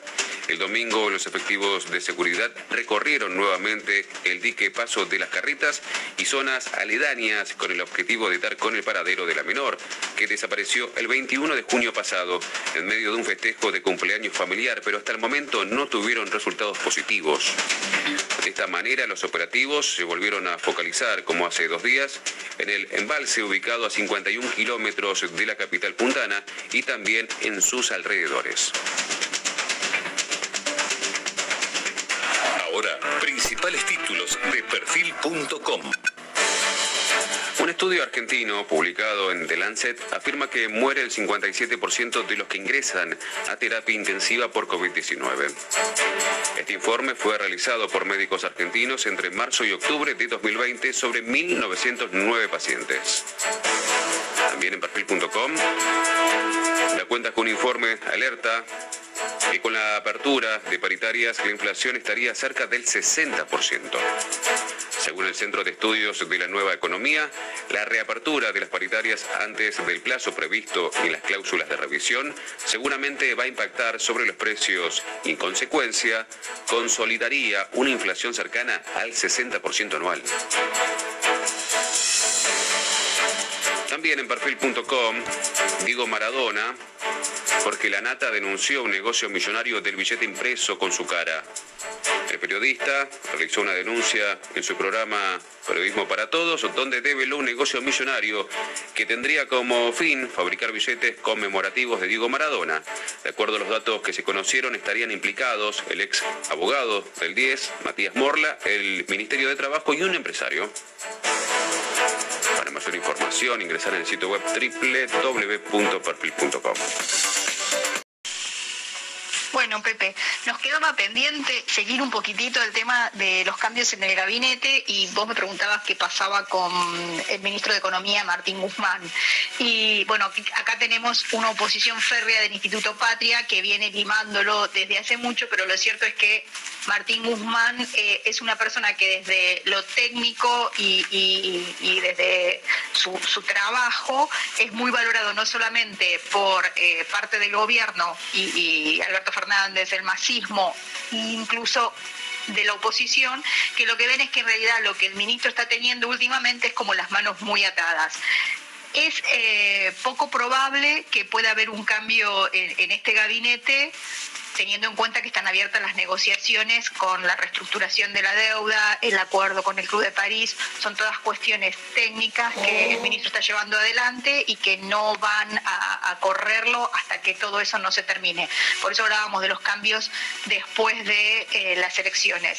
Habrá que ver una vez que, se termine de ordenar eh, toda esa situación si finalmente gana la pulseada el Instituto Patria y se cambia eh, el ministro que en realidad en este, en este caso sería cambiar directamente la dirección, eh, la dirección económica y política del gobierno. Hacia dónde vamos sería definir, que es donde está haciendo ruido eh, el kirchnerismo con el oficialismo. Y ahí nos tomamos de lo que hablaba hace un rato en una de las entrevistas un economista con respecto a, esta decisión y Sofi también que, lo aclaró, eh, que se está hablando en el gobierno de aumentar eh, el tema de la asistencia de, planes sociales, eh, se está hablando de elevar el salario mínimo y también de esta propuesta que le llevó Claudio Lozano al presidente de una suerte de salario universal que si uno lo, lo ve como fue presentado, sería una suerte de, volver al famoso IFE que tuvimos en la primera etapa de, la pandemia. Guarda con estos temas y de dónde sacamos los recursos para eso, porque los países centrales están esperando saber qué es lo que están haciendo, lo que va a hacer la Argentina para saber si liberan esos de o no para nuestro país. Y cuando digo los países centrales hablo incluso de China, que quiere saber si Argentina va a diseñar o no un programa para honrar finalmente sus deudas. Lo que se pretende es que eventualmente con esos 4.300 millones de dólares equivalentes en derechos especiales de giro eh, se pueda asegurar el pago de la Argentina o eventualmente no sé hasta dónde tolerarían que se volcaran a reservas como para fortalecer el Banco Central. Pero si Argentina toma la, toma la decisión de volcarlo a iniciativas de este tipo, yo no sé qué van a hacer muchos de los integrantes del fondo. ¿eh? Bueno, ¿te acordás que eh, en su momento, cuando esta, esta posibilidad que viene desde hace un tiempo largo, se sabe que el fondo estaría con posibilidades de, liberar estos fondos, valga la redundancia, se hablaba de que Martín Guzmán los quería para hacer estos pagos, enfrentar estos pagos, teniendo en cuenta que las renegociaciones iban a ser después de, de las elecciones. Y recordemos que cuando él estaba de viaje en tratativas por esto, desde el Instituto Patria salen con un comunicado e incluso en el Senado hacen... Eh, Parrilli, lo, presentó. ¿recordás? Eh, diciendo que em, querían eh, asegurarse que no se utilice esa liberación de fondos para pago de la deuda. Y ahí fue eh, una, una de las primeras patadas, digamos, que desde el Instituto Patria le propinaron al ministro de Economía en momentos en donde estaba haciendo digamos, trabajos claves, de relaciones claves eh, para poder sacar a, la Argentina con el tema de la reestructuración anti, donde todos los que estábamos acá nos preguntábamos, bueno, con este fuego amigo no necesita enemigos el ministro de Economía. Y desde entonces viene dando una batalla bastante, bastante fuerte en ese sentido. Por eso es más que un cambio de gabinete lo que, lo que se está eh, discutiendo en este momento entre el Instituto Patria y la Casa Rosada con respecto al manejo de la economía. Bien, Jorgelina, seguimos con el análisis de la política de un ratito nada más, dale. Sí. Pausa muy breve, esto es Café con Pepe y aquí vamos a seguir hasta las 10 de otras enfermedades ante el desgaste que deja en el organismo, pero también el uso de medicamentos y demás. Se están verificando fenómenos. En un momento se habló del hongo negro con su aparición en la India, hasta hubo un caso en el Uruguay y dos casos sospechados aquí en la Argentina, pero ahora también se habla del hongo blanco. Eh, hay expertos que entienden que las infecciones por hongos resistentes a los medicamentos representan una amenaza para los pacientes de COVID en la India y supongo que en otros lugares del mundo. Quiero eh, saludar y agradecer el tiempo de espera en línea al doctor Ricardo Ricardo Durlach, que es infectólogo, exdirector médico del Hospital Alemán, director de la especialización de infectología de la Facultad de Ciencias Médicas de la UCA. Su matrícula nacional 45.318. Doctor Durlach, gracias por atendernos. Buenos días. Buenos días, gracias a ustedes. Sí, cómo no. Eh, doctor, la, la, verdad es que estamos... A ver, yo me estoy escuchando, tengo un problema aquí con... Eh, por favor, eh, a ver si, si me escuchan, gracias. estoy teniendo un problema como que me vuelve lo que estoy hablando aquí, a ver si lo podemos solucionar técnicamente. Le preguntaba, doctor... Perfectamente, doctor. Perfectamente, doctor, gracias. Sí, hay un problema de retorno que, que me vuelve a mí el audio mío. doctor, ¿cuáles son las infecciones que se pueden registrar como que hay un aumento a partir del desarrollo de COVID-19 y los tratamientos del caso? Eh, estamos hablando ahora de estas infecciones que aparecen en pacientes altamente comprometidos.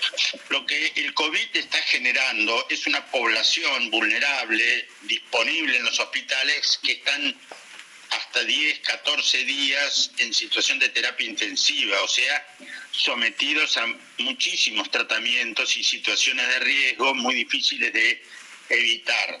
Por ejemplo, un paciente que está 10 días en terapia intensiva, por supuesto recibe otro tipo de antibióticos. Si tiene, si está grave, puede recibir corticoides, eh, y muchas veces están con respirador. Y si tiene respirador, se imagina que todos los reflejos que defienden el tubo respiratorio están abolidos, porque hay que abolirle los reflejos para poder poner una máquina que lo respire. Quiere decir que la situación fisiológica de quien está en terapia intensiva está totalmente alterado, no solamente en forma mecánica, sino que los corticoides, que frenan la inmunidad natural. Peor si las razones por las cuales está en terapia intensiva que es un paciente obeso, diabético o con un o bañoso. Entonces todas esas cosas son factores que bajan el sistema inmunológico. Bien, la situación del paciente entonces es difícil.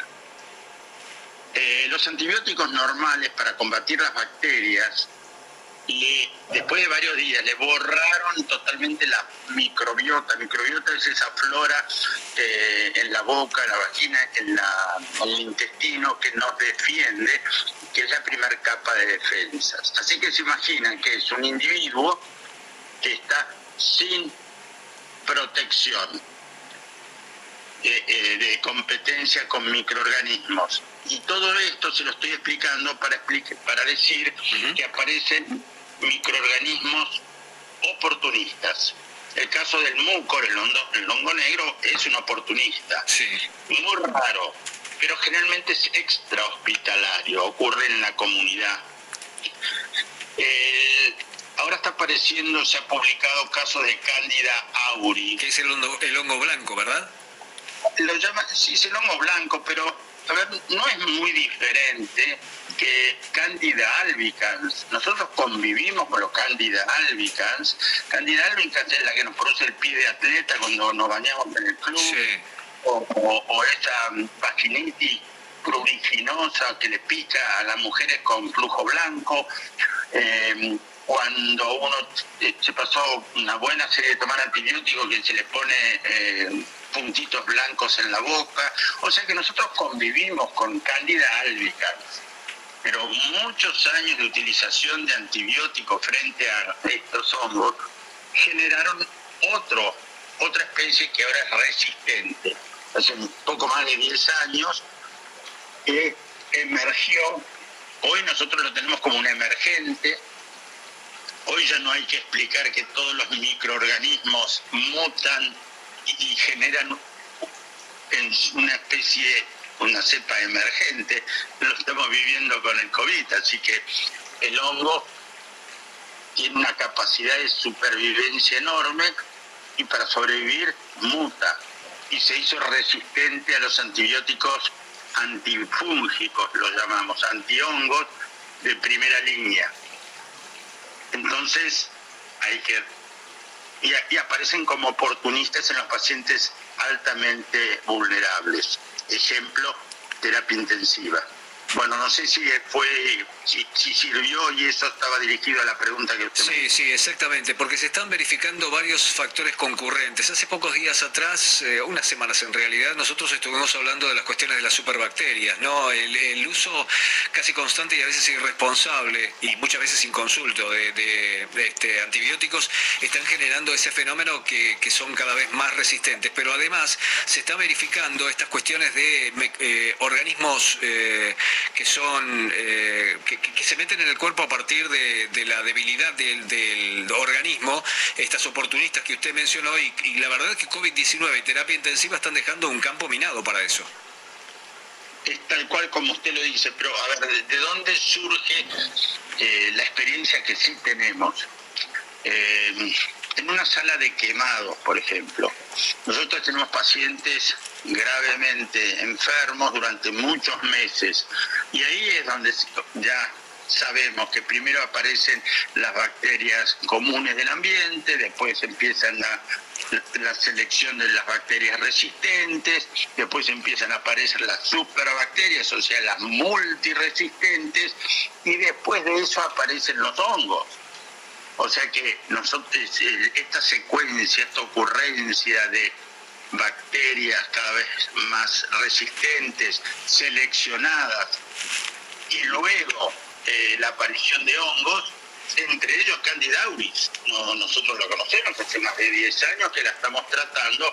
Lo que pasa es que cuando estas circunstancias se dan en el paciente ya no pensamos más en Candida auris, pensamos en la resistente seleccionada por el tratamiento y las condiciones del paciente. Entonces ya estamos yendo a antifúngicos, digamos, más complejos, más caros, más modernos. Eh, doctor, para quienes no, somos profesionales de la medicina, eh, pero nos ocupamos de hacer seguimientos y, vemos la, información, muchas de estas cosas salen de la India y empiezan a verificarse en otros lugares.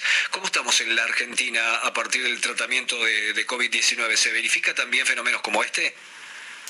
No, no, no, no, no. Ahí este, le puedo decir que eh, yo no sé puntualmente casos, pero que en las salas de terapia intensiva tengamos sobreinfecciones por Candida auris, lo tenemos hace muchos años en la Argentina y es parte de la flora oportunista que está en el entorno hospitalario es lo que llaman las infecciones hospitalarias.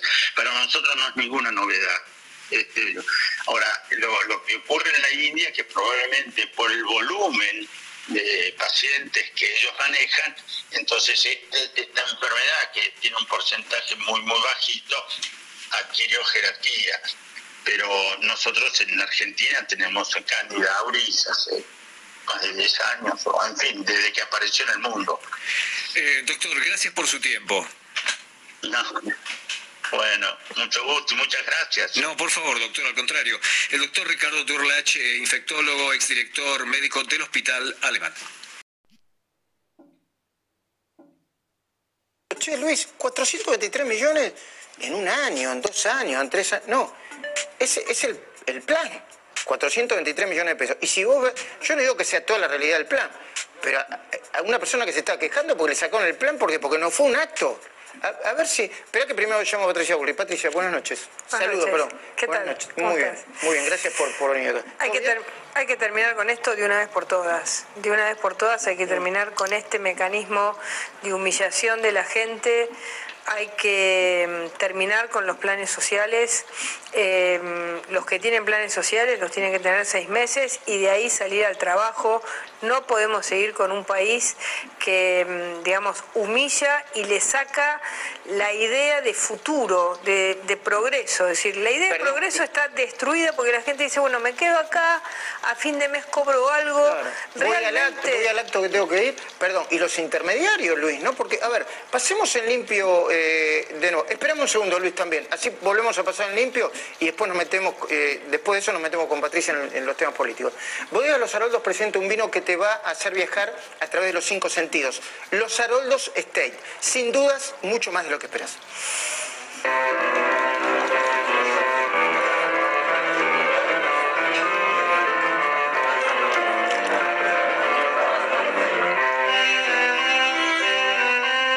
Los Haroldos State esperás? A ver, Luis, para terminar de conversar esto con Patricia, po- poné de nuevo en contexto para que se entienda todo rápidamente, un, un resumen de todo de cómo empezó y después te hago una pregunta. ¿Quiénes, quiénes son los referentes? Pérsico, Grabois, ¿quién está detrás de esto? El plan Potenciar Trabajo, Luis, eh, recibió, se ejecutó 77.116 millones de pesos. Esto es nuevo. La gente recibe entre 10.000 y 12.000 pesos por mes. Son cuatro horas que tienen que trabajar. Las agrupaciones, las asociaciones, las cooperativas son los que le mandan el listado de la gente que recibe el plan. ¿Quiénes son los dirigentes? Muchos dirigentes son funcionarios. O sea, el funcionario le da a su propia cooperativa, a su propia asociación, plata. Y ahí está el tema de lo que decía esta mujer. ¿Para qué? ¿Para ir a actos? Ahora, eh, eh, entendí bien entonces.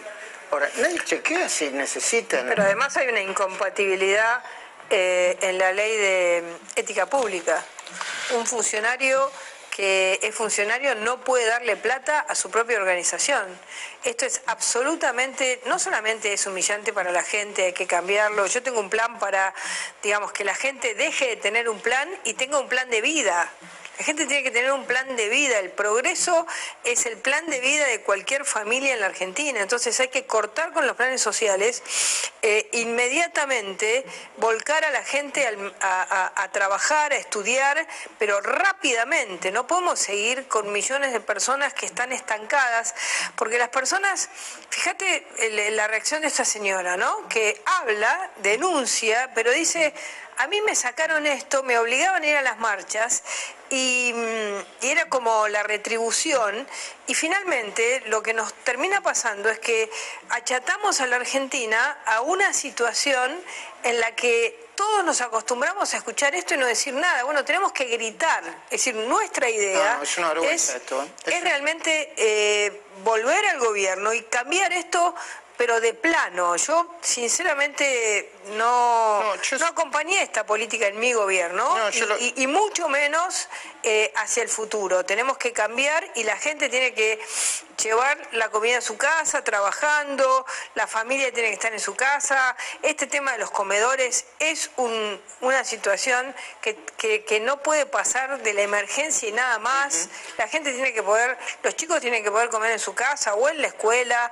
Eh, terminar con esto, que no es solamente clientelismo, es la humillación de una No, sociedad la que utilización de la pierde... pobreza, ¿no? El además- pobrismo, como dice el Pero además la sociedad pierde la, la idea de, de que hay algo mejor. Me quedo acá y de acá no me muevo porque por esto me duda. da una cierta seguridad. El trabajo siempre uno te pueden echar, es decir, tiene que haber un, un mecanismo. Si llega el cheque del Estado, bueno, y la amenaza llega, ya no llega por parte de que se quede sin trabajo con los privados, llega por parte de los referentes sociales que dicen te lo doy o no te lo doy. Por si- supuesto, y, y- y- y- y por eso también hay que combatir los piquetes, Qué porque son la punta del iceberg de esto. Pero hay que ir a fondo, es decir, yo creo que una de las cosas que hay que hacer en la Argentina en estos temas es animarse a ir a fondo, y yo creo que Que no, eh, Luis, estás abierto, así que eh, está tu micrófono abierto, por favor, o que te lo cierren. Yo creo que las personas, las personas, los ciudadanos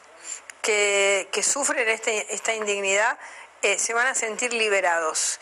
Eh, quien, logre, y, y por lo menos es lo que yo creo que nosotros en Juntos por el Cambio tenemos que hacer en nuestra próxima gestión, quien logre liberar a los argentinos humillados por esta política social, eh, va a lograr devolverle a la gente algo fundamental que es su dignidad. Así que hay que ir, ¿eh? Y animarse, ¿eh? Y de entrada, sin, eh, sin miedos. Ahí tenemos la carta de Patricia Bullrich que ahora vamos a mostrar eh, y le vamos a preguntar eh, cuáles fueron las razones profundas que, que dijo no renuncia a acompañar a cada argentino para que cumpla sus sueños, tomó una decisión y quiero que la conozcan en esta carta y la carta sigue.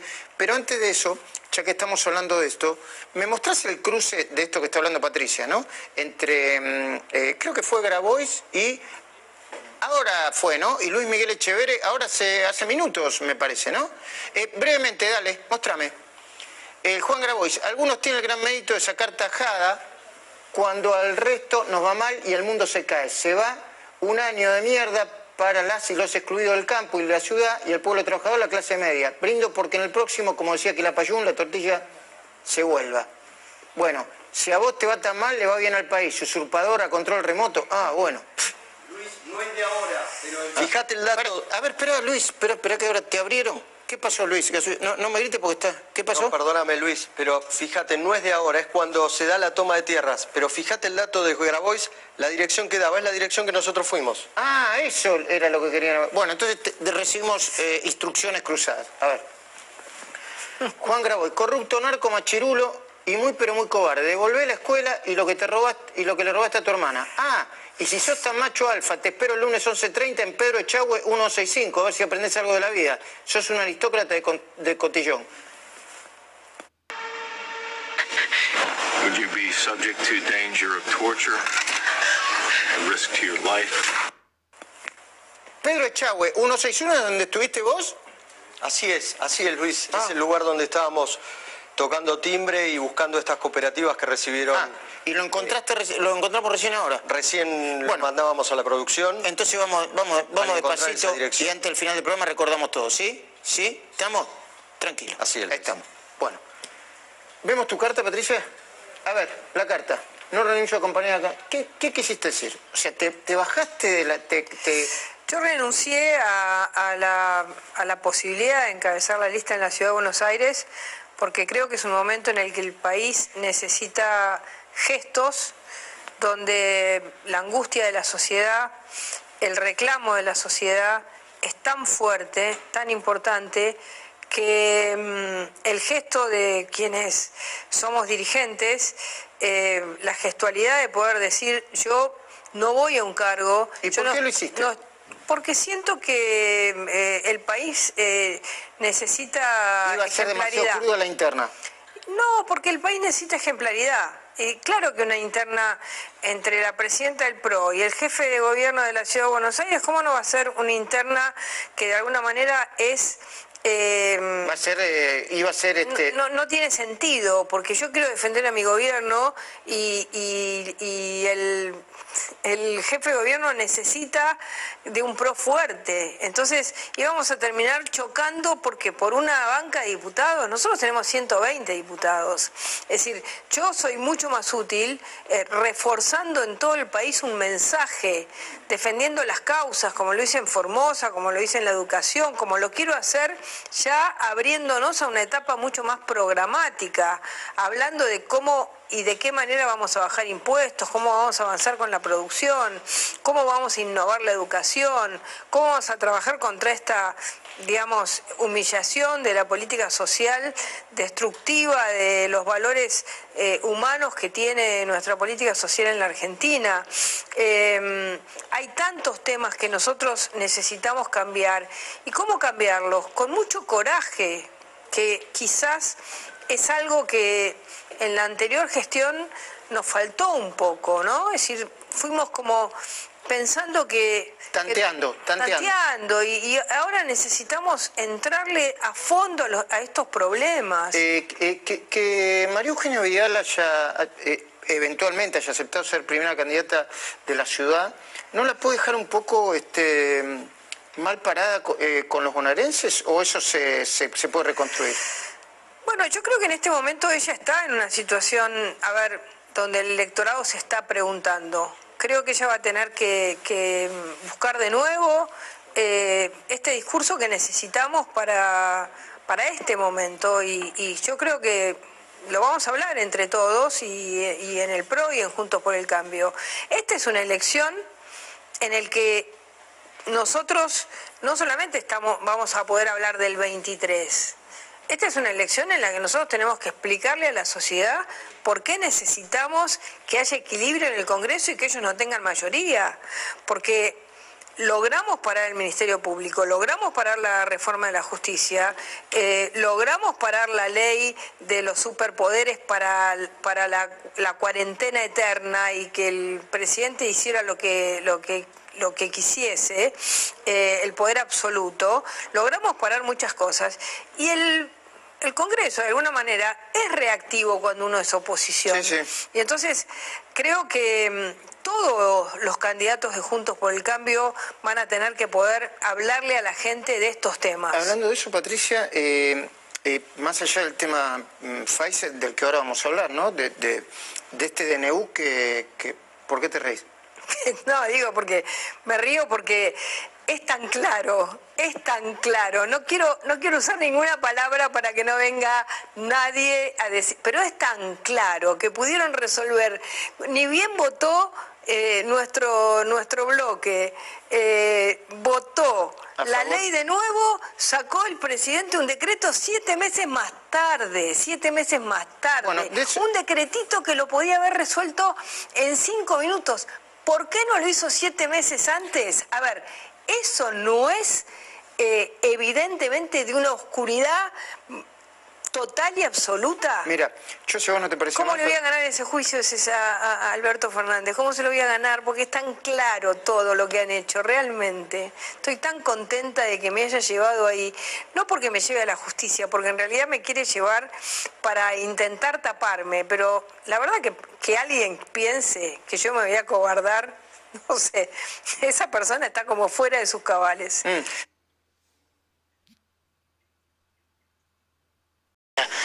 a mí me dolió un montón, porque yo a veces fantaseo con eso incluso.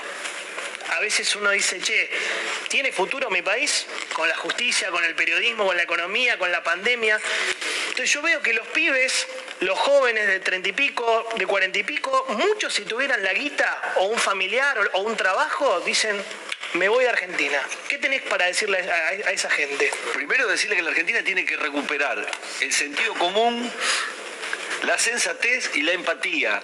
Y no discutir tanto el pasado. El pasado es para los historiadores. Eso no implica que no funcione la justicia, que no se condene a quienes han sido corruptos. Estamos hablando de otra cosa. El tema es discutir cómo vamos adelante. el primer proyecto que presentaría, o uno. Primero creo que para mí los temas más importantes que, vamos a discutir el futuro. que tienen que ver con lo siguiente. La Argentina va a resolver la pobreza de una sola forma ¿Está claro? Si crece y genera trabajo, no hay ninguna otra forma en el mundo, no existe ninguna otra forma. ¿Cómo se crece si hay ahorro? La Argentina no puede ahorrar porque tiene una tasa de inflación de 60 puntos. ¿Cuánto tiene Chile? ¿Cuánto tiene Uruguay? No estamos hablando de Alemania. Los países de la región, sacando Uruguay, tienen, que Uruguay tiene 9, tienen 4 puntos, 3 puntos de inflación. Ahorro. ¿Para qué? Para que se invierte capital humano. ¿Está claro? El capital humano hay que lo más valioso que hoy tiene como capital un país, cualquier país del mundo. La idea esta de que somos ricos porque tenemos que los recursos naturales es equivocada. Principal recurso de un país es el capital humano, después lo tecnológico, después el recurso natural. Pero ¿cómo contrata un emprendedor? perfecto. Primero, discusión de la nueva ley laboral para en realidad permitir que las pequeñas y medianas empresas y las grandes empresas, ¿sí? que generan riqueza, generan riqueza. No es, generar riqueza no, puede ser un, digamos, algo que, esté mal visto, ¿está claro? Entonces, que, una ley laboral que permita tomar ese 51% que está afuera. Tratar de ver cómo generamos una mayor demanda para facilitarle al empleador que tome mayor cantidad de trabajadores. yo, esa ley laboral? Yo le cuento, le cuento de mi experiencia. Yo pago 931, que otro, otra cosa que deberían obligarle a quienes son Pero funcionarios. experiencia como emprendedor? Escucha una cosa. quienes, tienen, quienes son funcionarios alguna vez tendrían que pagar aunque sea un sueldo para entender de lo que se trata. Totalmente. ¿Está claro? Entonces yo lo que digo es eh, tratar de hacer una ley, discutir una ley. Hay, hay cosas que ya funcionan en la Argentina, como por ejemplo la ley de trabajo, la ley de contratación de trabajo en el, por ejemplo, en el sector de la UOCRA, donde se constituye un fondo con el 12% de aporte el primer año, el 8% el segundo, después le paga una indemnización, está la mochila austríaca, hay miles de proyectos. Lo que no podemos es evitar esa discusión, que es lo que hacen los dirigentes sindicales que no la riqueza la última porque estamos, estamos cerrando primer tema. No, no, no, no, un comentario que hoy, hoy la riqueza en la Argentina no es más producir bulones, hoy es mercado libre, hoy es inteligencia artificial, robótica, no va más la... Pero hay de todo, Johnny, mira, una tonelada de, trigo saliendo de la Argentina, perdón, de maíz, la, maíz, la Argentina produce 50 millones de toneladas de maíz, Estados Unidos 360 millones de toneladas y Brasil 100. Fíjate este, este, ejemplo que es muy claro. En un sector que no necesita ya tanto tecnología, eso no quiere decir que no desarrollemos esos sectores, porque ahí está el laburo de los más jóvenes, por eso tenemos que cambiar, el, reinventar el sistema educativo. Pero una tonelada, eh, ¿qué hace Brasil? ¿Qué hace Estados Unidos? ¿Qué hacemos nosotros? Brasil exporta el 30%, y eh, exporta el 30%, Estados Unidos el 20% y nosotros el 70%. ¿Sabe por qué? Porque ellos transforman el, maíz en carne. Entonces, una tonelada de, maíz se exporta en Argentina a 125 dólares. ¿Sí? 125 dólares. Una tonelada de cerdo, 2.500 dólares. Y una tonelada de pollo, 1.500 dólares. ¿Qué falta para eso? Previsibilidad. Falta que el Estado te acompañe, falta que haya préstamos, falta Lo que pasa es que, y Débora termina, una cosa, el kirchnerismo logró y le digo más, no solo el kirchnerismo, de la Rúa y todo. Eh, que el humo salga de las, de las gomas de auto quemadas. Cuando yo era chico salía de la chimenea de la fábrica. Vos venís de un lugar de mucho laburo. Totalmente. Si algún candidato logra poner de nuevo las chimeneas en operación, la Argentina es potencia. Mientras sigan quemando goma la nueva Pero eso se puede. Dale, Yo tengo la última mía. En materia de deuda social, ya que hablaste de la pobreza y demás, eh, ¿quién ha sido más responsable, el kirchnerismo o el macrismo? Todos, creo que todos en general. Eh, que yo siento una enorme vergüenza, digamos, porque la política, fíjate vos, desde el año de. pasaron 37 años y teníamos 14% de pobreza. En aquel, digamos, aquella frase de, de Alfonsín que para mí sintetizaba mejor que nadie que era la democracia. Con la democracia se come, se educa y se cura. Y esa es una materia absolutamente pendiente. se olvidó de ponerle antes de trabajo. Pasamos el 52% en el Gran Buenos Aires. 52%. Y acá hay un tema importante que también hay que discutir, los planes. Que nadie se anima, los planes, hay que salir de los planes. Han condenado a millones de tipos a la pobreza. 31 millones de cheques. millones de personas a la pobreza. ¿Qué podríamos hacer? Por ejemplo, esos recursos destinarlos a subsidiar a la pyme para que en realidad los tome como trabajadores. ¿Por qué? Porque el trabajo es, eh, no es solamente, el plan es la dignidad de, un padre de familia que llega a su casa y se siente digno, siente que lleva lo que necesita su familia para vivir. No, cada vez más planes, cada vez más pobreza. Aquí hizo Macri, lo mismo, lo mismo. Terminemos con la trampa de dos sectores que nos han llevado al fracaso. Animemos a dar ese paso. Después de las elecciones, ¿cuánto tardamos en salir? Yo creo que se sale mucho antes de lo que uno cree, mucho antes, yo estoy convencido. Mm. Bueno, Totalmente. Esto se sale, porque me tengo que ir a la tanda. También. Totalmente. no, me voy a cruzar para saludarte. Gracias por haber venido. Son tremendos. Este, no. Hoy ni hablé, hoy eh, ni hablé. Babi. Hola Luis. Hoy no ¿cómo, cómo está? Denle la, yo dije Babi con la pastilla hoy. Te amenazó, Babi, te amenazó. Cuatro años sin laburar, estuve que hacerlo laburar. No, no, no. Bueno, no, te pedimos gracias por haber venido. Cuatro años de silencio en radio. Lo rompió hoy Florencio Randazo hablando con nosotros. Muchas gracias. Sí, un aplauso. Eh, gracias por Gracias, gracias Florencio. Muchas gracias. Si querés te puedes quedar porque ahora vienen. Después de la pausa vienen Manuel Adorni uh, y el nuevo Granado. Qué banda. Entonces es lo que tienen para contar toda la información y para analizar y van a estar hablando con todos nosotros. ¿eh? Ya volvemos. Mm, ya están ellos, están el nuevo Granados, Manuel Adorni que ya están con nosotros, los dos, para empezar a hablar un poco de política y economía y el tema más caliente de la economía esta semana y lo que puede pasar y toda la información que tengan. Eh, así que bienvenidos eh, a la liga. Hoy son nuestros invitados acá en la liga, eh. así que hay que tratarlo bien. No vayan a hacer lo que hicieron con Randazo, se los pido. ¿Por qué hicimos con Randazo? una entrevista. pero sí. Una entrevista no, se fue muy contento. bueno, saben que nos pueden seguir en M630, obviamente, en rivadavia.com.ar, en la fanpage de Facebook, en Twitter, en Instagram, por las redes, por todos lados. Nos pueden escuchar y nos pueden ver en este episodio número 5 de la temporada 2 de la Liga, ahora con un bloque de economía. Para empezarlo, un este, video y un audio de Guzmán, el ministro de Economía, y disparamos el tema. A ver. Hoy hace falta un acuerdo con el fondo simplemente porque tenemos una problema de deuda de 45 mil millones de dólares que tomó el gobierno anterior. Y yo voy a repetir acá algo que vengo diciendo que a muchos no les gusta, que es ese préstamo no se utilizó en absoluto para financiar un crecimiento de la capacidad productiva en la Argentina. Algunos dicen, no es para eso para lo que se usa. Y si no es para eso, ¿para qué? un préstamo se usa para fortalecer a la economía. No se utilizó para eso. Se utilizó para pagar deuda insostenible a acreedores privados que después nosotros, nuestro gobierno, reestructuró, cuidando a la Argentina. Que es a lo que vinimos, a cuidar a la Argentina. Y la otra parte, prácticamente la mitad de ese préstamo, se utilizó para financiar formación de activos externos, salida de capitales se fueron los dólares del país. ¿Y qué nos quedó? Nos quedó la deuda. Y entonces ahora lo que necesitamos es poder refinanciar esas deudas. Porque más carga de deuda en dólares significa más inflación, significa menos trabajo. Lo que necesitamos es poder tener tiempo para eso. Pero la prioridad, a tu pregunta, David, es hacerlo bien, no hacerlo rápido. Por supuesto que si se hace rápido, bienvenido. La prioridad es que el acuerdo funcione, que tenga como base un conjunto de preceptos y de políticas que son las que cuidan a la Argentina. Bueno, Guzmán, que todavía sigue siendo ministro de Economía. ¿No era Eh, Tarico este? ¿No era Tarico? No, no era Tarico. Era Guzmán, pero bueno. todavía Creo que Tarico es más auténtico. yo creo que Eh, que Tarico. Guzmán. Eh, Manuel, ¿Guzmán sigue siendo una barrera de contención o el kirchnerismo ya lo desbordó? No, bueno, no lo sé. Lo que sí, lo que puedo entender desde el 10 de diciembre de 2019 es que en materia económica no se ha hecho absolutamente nada. Guzmán se transformó en ministro de la deuda. Lo que dice es falso, primero porque la deuda que reestructuró el año pasado es parte de deuda reestructurada en 2010. O sea, ellos mismos habían reestructurado la deuda que después no se pagó. Pero lo interesante es que él habla de la salida de capitales, de la fuga de capitales, les encanta hablar de esto de los antipatria que se llevan los dólares y los ponen debajo del colchón, porque eso es la salida de capitales, es no confiar en el país y resguardarte en algún billete y poderlo meter abajo del colchón. Eh, gran parte de esa salida de capitales se dio cuando los argentinos se dieron cuenta que volvían a gobernar los kirchneristas. Pero además de eso, hago un poco de revisionismo histórico. En, los gobiernos de Cristina Fernández de Kirchner se fugaron, entre comillas, como llaman ellos, 80 mil millones de dólares. Así que no sé de qué habla el ministro Guzmán cuando acusa a Macri de todos los males de la Argentina. Cuando la Argentina, yo hoy escuchaba la charla con Randazo, y la Argentina viene mal hace más de medio siglo. Es cierto que existen los moyanos que te traban el país. No es una fantasía ni un invento.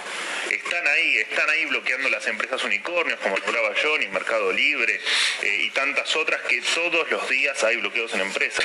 tenés, tenés leyes laborales. Manuel, perdóname, déjame repreguntarte, repreguntarte ahí, porque no es la Argentina el único país que tiene problemas con los sindicatos, con sindicatos fuertes o con, este, para ser delicada, digamos, con algunos dirigentes sindicales rayanos con lo delictivo. No es el único país la Argentina. La diferencia es que vos tenés que tener poder político para así todo poder llevar adelante las políticas económicas que necesitas. La Argentina de lo que carece parece que es de eso. Bueno, el claro, tema, claro. está bien, primero, el tema es que es el único país del mundo donde lo- el sindicalismo sí manejan las obras sociales, que es una caja impresionante que no pasa en otros países. El otro problema que tenés en la Argentina es que vos tenés unicatos. Vos si te dedicas a una actividad tenés un solo sindicato y estás obligado a pertenecer a ese sindicato. O sea, no existe la democracia sindical. Y después tenés gente como Moyano que está metida en el sindicalismo hace 50 años. Entonces están muy arraigados a los negocios y a, la, a lo que nosotros denominamos en la jerga la- las mafias sindicales. Perdón, y una parte de la dirigencia política que está en el mismo negocio, están repartiéndose los negocios. Pero- es el problema. pero por supuesto, Por aparte- eso le preguntamos a Randazo con qué nivel de masa crítica o plantea una reforma laboral o una reforma simplemente un dato. Desde que se hicieron fuertes los sindicatos, o sea, desde que en los 70 les dieron las obras sociales, hoy tenemos un 40% de la gente en negro y tenemos uno de los salarios más bajos de toda Latinoamérica. hoy el salario son 50 dólares. Eso se hizo políticamente. Porque querían un peronismo sin Perón. Entonces los gobiernos que vinieron después del 55, en un momento determinado quisieron, quisieron acercar a los sindicatos peronistas y entonces le dieron las obras sociales. Ese poder les permitió crecer y la, la variante de los dirigentes sindicales número uno fue cambiando de acuerdo con cómo iba el país. Antes eran los metalúrgicos, eran los Bandor, eran los Lorenzo Miguel y ahora es Lomo Llano. O sea, ahora son servicios, es el camionero, porque la industria empezó a decrecer y crecen los servicios. Ese es el país. Y después me causó gracia cuando dijo, no hay que arreglar rápido la deuda, hay que arreglarla bien. Creo que se refería a Kisilov y el, el Club de París. Más me vos decís, eh, Claro, es muy bueno, es muy bueno. Dijo, no, la- no es esa cuestión de hacerla rápido, como diciendo este estúpido que arregló el 9% de interés en dólares para salir rápido. Porque la verdad que si lo, lo que hizo con el Club de París es decir, no quiero discutir más, viste, a él le gusta hablar, no que le hable.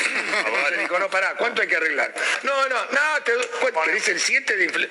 Ah, ¿querés el 7? No, te doy el 9. Lo corrió con el 9% cheque más grande de la historia. Lo corrió con el cheque Lo corrió más con el cheque. pero mira, me quiero ir, tengo avión dentro de una hora, ¿cuánto querés? ¿9, 10? Poneme el número. Listo. Ahora, lo que, lo que dice Manuel es verdad que no tenemos ministro de Economía, es ministro, No, no hay, es no ministro de la deuda, no le habla a la gente. No, no. Y además, hace, hace escúchame, mucho que no tenemos ministro. Ah, para, para, para, para. sí. No puede haber un ministro cuando yo no puedo hinchar un subsecretario. A ver si nos por entendemos. ¿Qué poder tengo del momento que no puedo hinchar a un subsecretario? ¿De qué estamos hablando? Sí, está bien, pero nos vamos a... Porque acá hay que... No, no nos tenemos que olvidar que este gobierno tuvo gobernó cuatro meses sin pandemia. ¿No? O sea, asumió y no había pandemia. Por lo tanto, tuvo cuatro meses para presentar un proyecto, para presentar un plan económico, para decir que iba a ser en cuatro años y tampoco lo hizo. Sí, dijo, Después sí, sí, tuvo la hizo. ¿Sabés excusa de la dijo, pandemia. Manuel? ¿Sabés Manuel, por qué no hay plan? ¿Sabés qué dijo? Primero el hambre. O sea, ¿Sabés lo primero no que hizo? Alberto cuando llegó antes de la pandemia es hacer la mesa del hambre y utilizar como leitmotiv primero el hambre. Y primero el hambre lo que le iba a permitir es seguir con las mismas políticas económicas. Pero bueno, pero y además decían que, el, decían que el plan iba a aparecer después de que cierren la, La clase deuda. media tiene cada vez más hambre. mira. un candidato, recién tuvo Randazzo, estará Vanea Pichetto, estará Larreta. Yo me siento así como ciudadano, nada que ver con el periodismo, como huérfano, ¿no? Y el huérfano busca a alguien que le acaricie la cabeza. El huérfano busca a alguien que le dé afecto. No estamos pidiendo un presidente, estamos pidiendo a alguien que nos salve, como un huérfano en medio de la calle.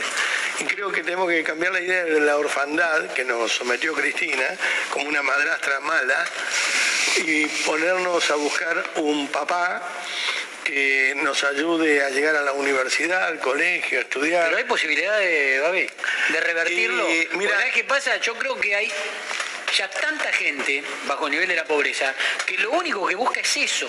Entonces yo ya no sé ¿Me si permitís, hay un ahí- giro, ahí si hay posibilidad de un quiebre a- bisagra. hacer ahí un comentario que a mí es un tema que me obsesiona, del que habla mucho Johnny. Johnny lo habla muchas veces representando un sector que está muy olvidado, como la clase media desde hace muchos años en la Argentina.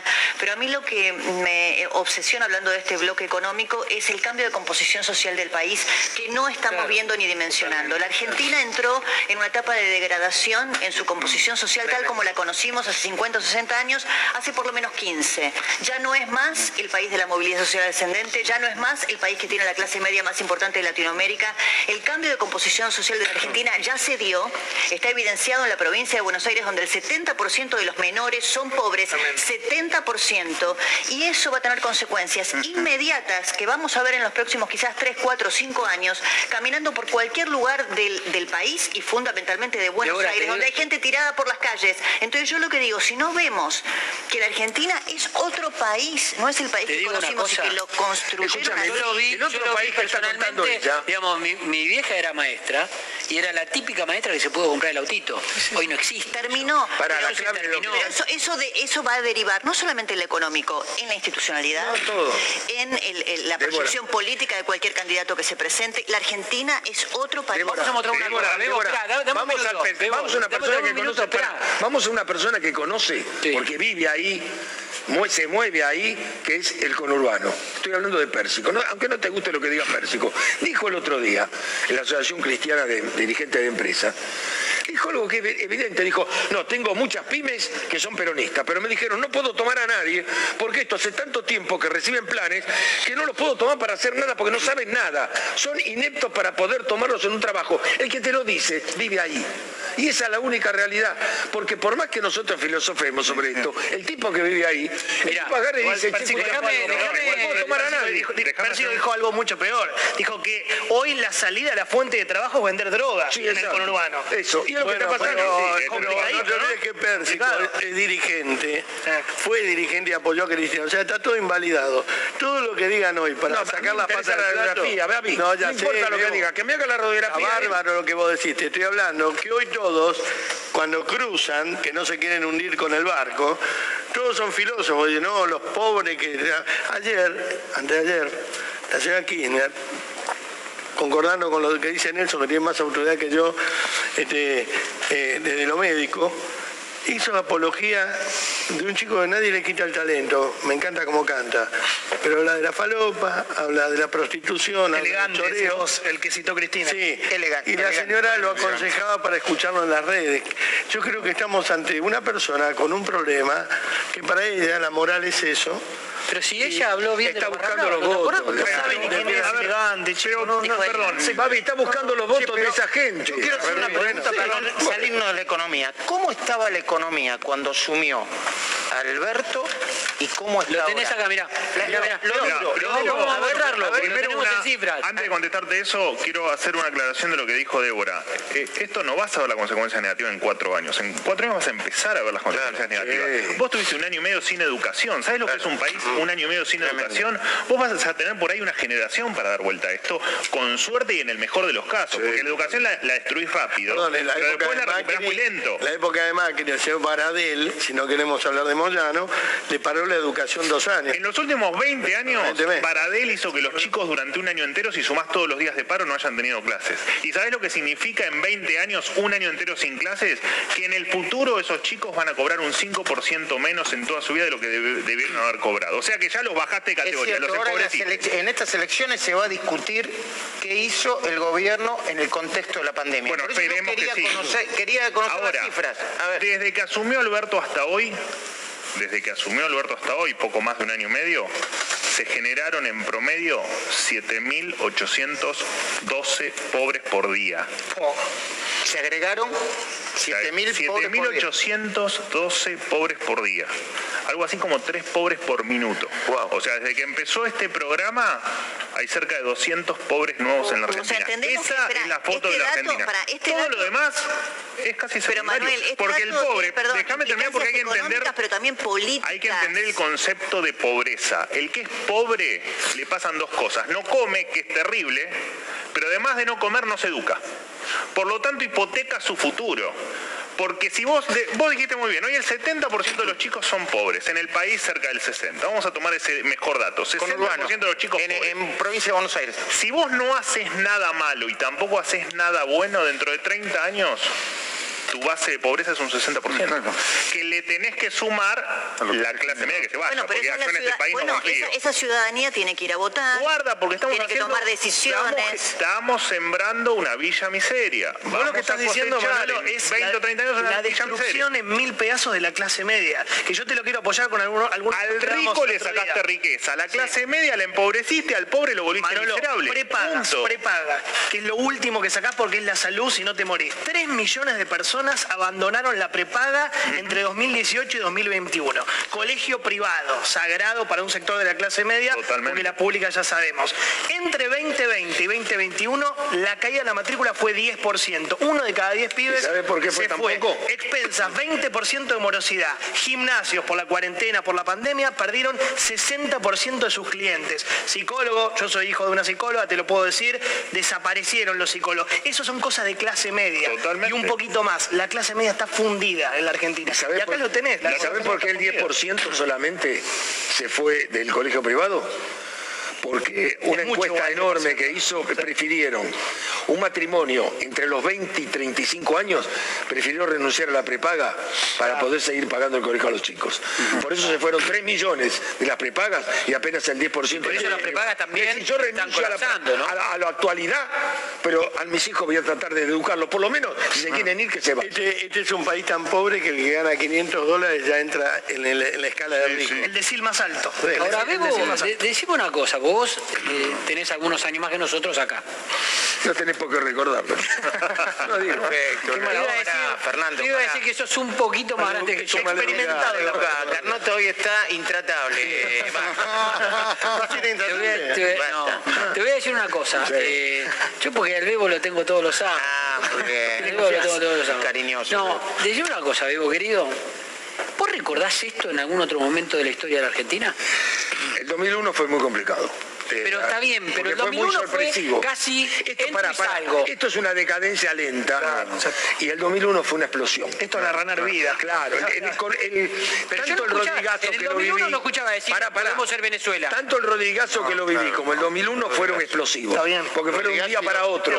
Esto es una decadencia permanente. Acá no, te das cuenta. ¿Y cómo? No, pero a sí, pero guarda, porque en el 2001 todavía teníamos muchas, mu- muchas reservas por quemar. Y tenías un millón de planes sociales. Y tenías 2001. educación, sí. Ahora tenés Bueno, 21 millones. Eh, Tremendo, es terrible. tremendo. Es tremendo porque todo se rompe también en el Rodrigazo. En Rodrigazo es un punto de inflexión. Porque le recuerdo cuando llegó Perón en el 73. La pobreza era del 6%. Sí. 6. Claro. Tengo los números del INDEC, el 6. Hoy estamos en 42. 42. Bueno, no, No, existía 45 proyectados. La, la ¿no? indigencia no existía. la indigencia Es un concepto de Y le voy a dar otro dato. Era otra pobreza, Si usted va al Ministerio de Econo- si van al Ministerio de Economía, el momento en que el salario rindió más en la República Argentina, la época de Onganía con Kiri Bacena. Era la época que en la Fiat iban en el, en el Fiat 600 los obreros a laburar. Ahora, la pregunta es si se sale de esto con una, con una eh, con medidas de shock de, de nuevos gobiernos que lleguen y digan, bueno, eh, yo con consenso y, y- y te bancás a las corporaciones, la gente que esté en la calle, todo, todo, eh, o, eh, o se puede ir saliendo No, a poco, en No, digo de a poco en bien- 50 años, con otra vida, ¿no? Cuando vos tomaste medidas en la Argentina que funcionaron, que después podemos discutirlas en cómo evolucionaron.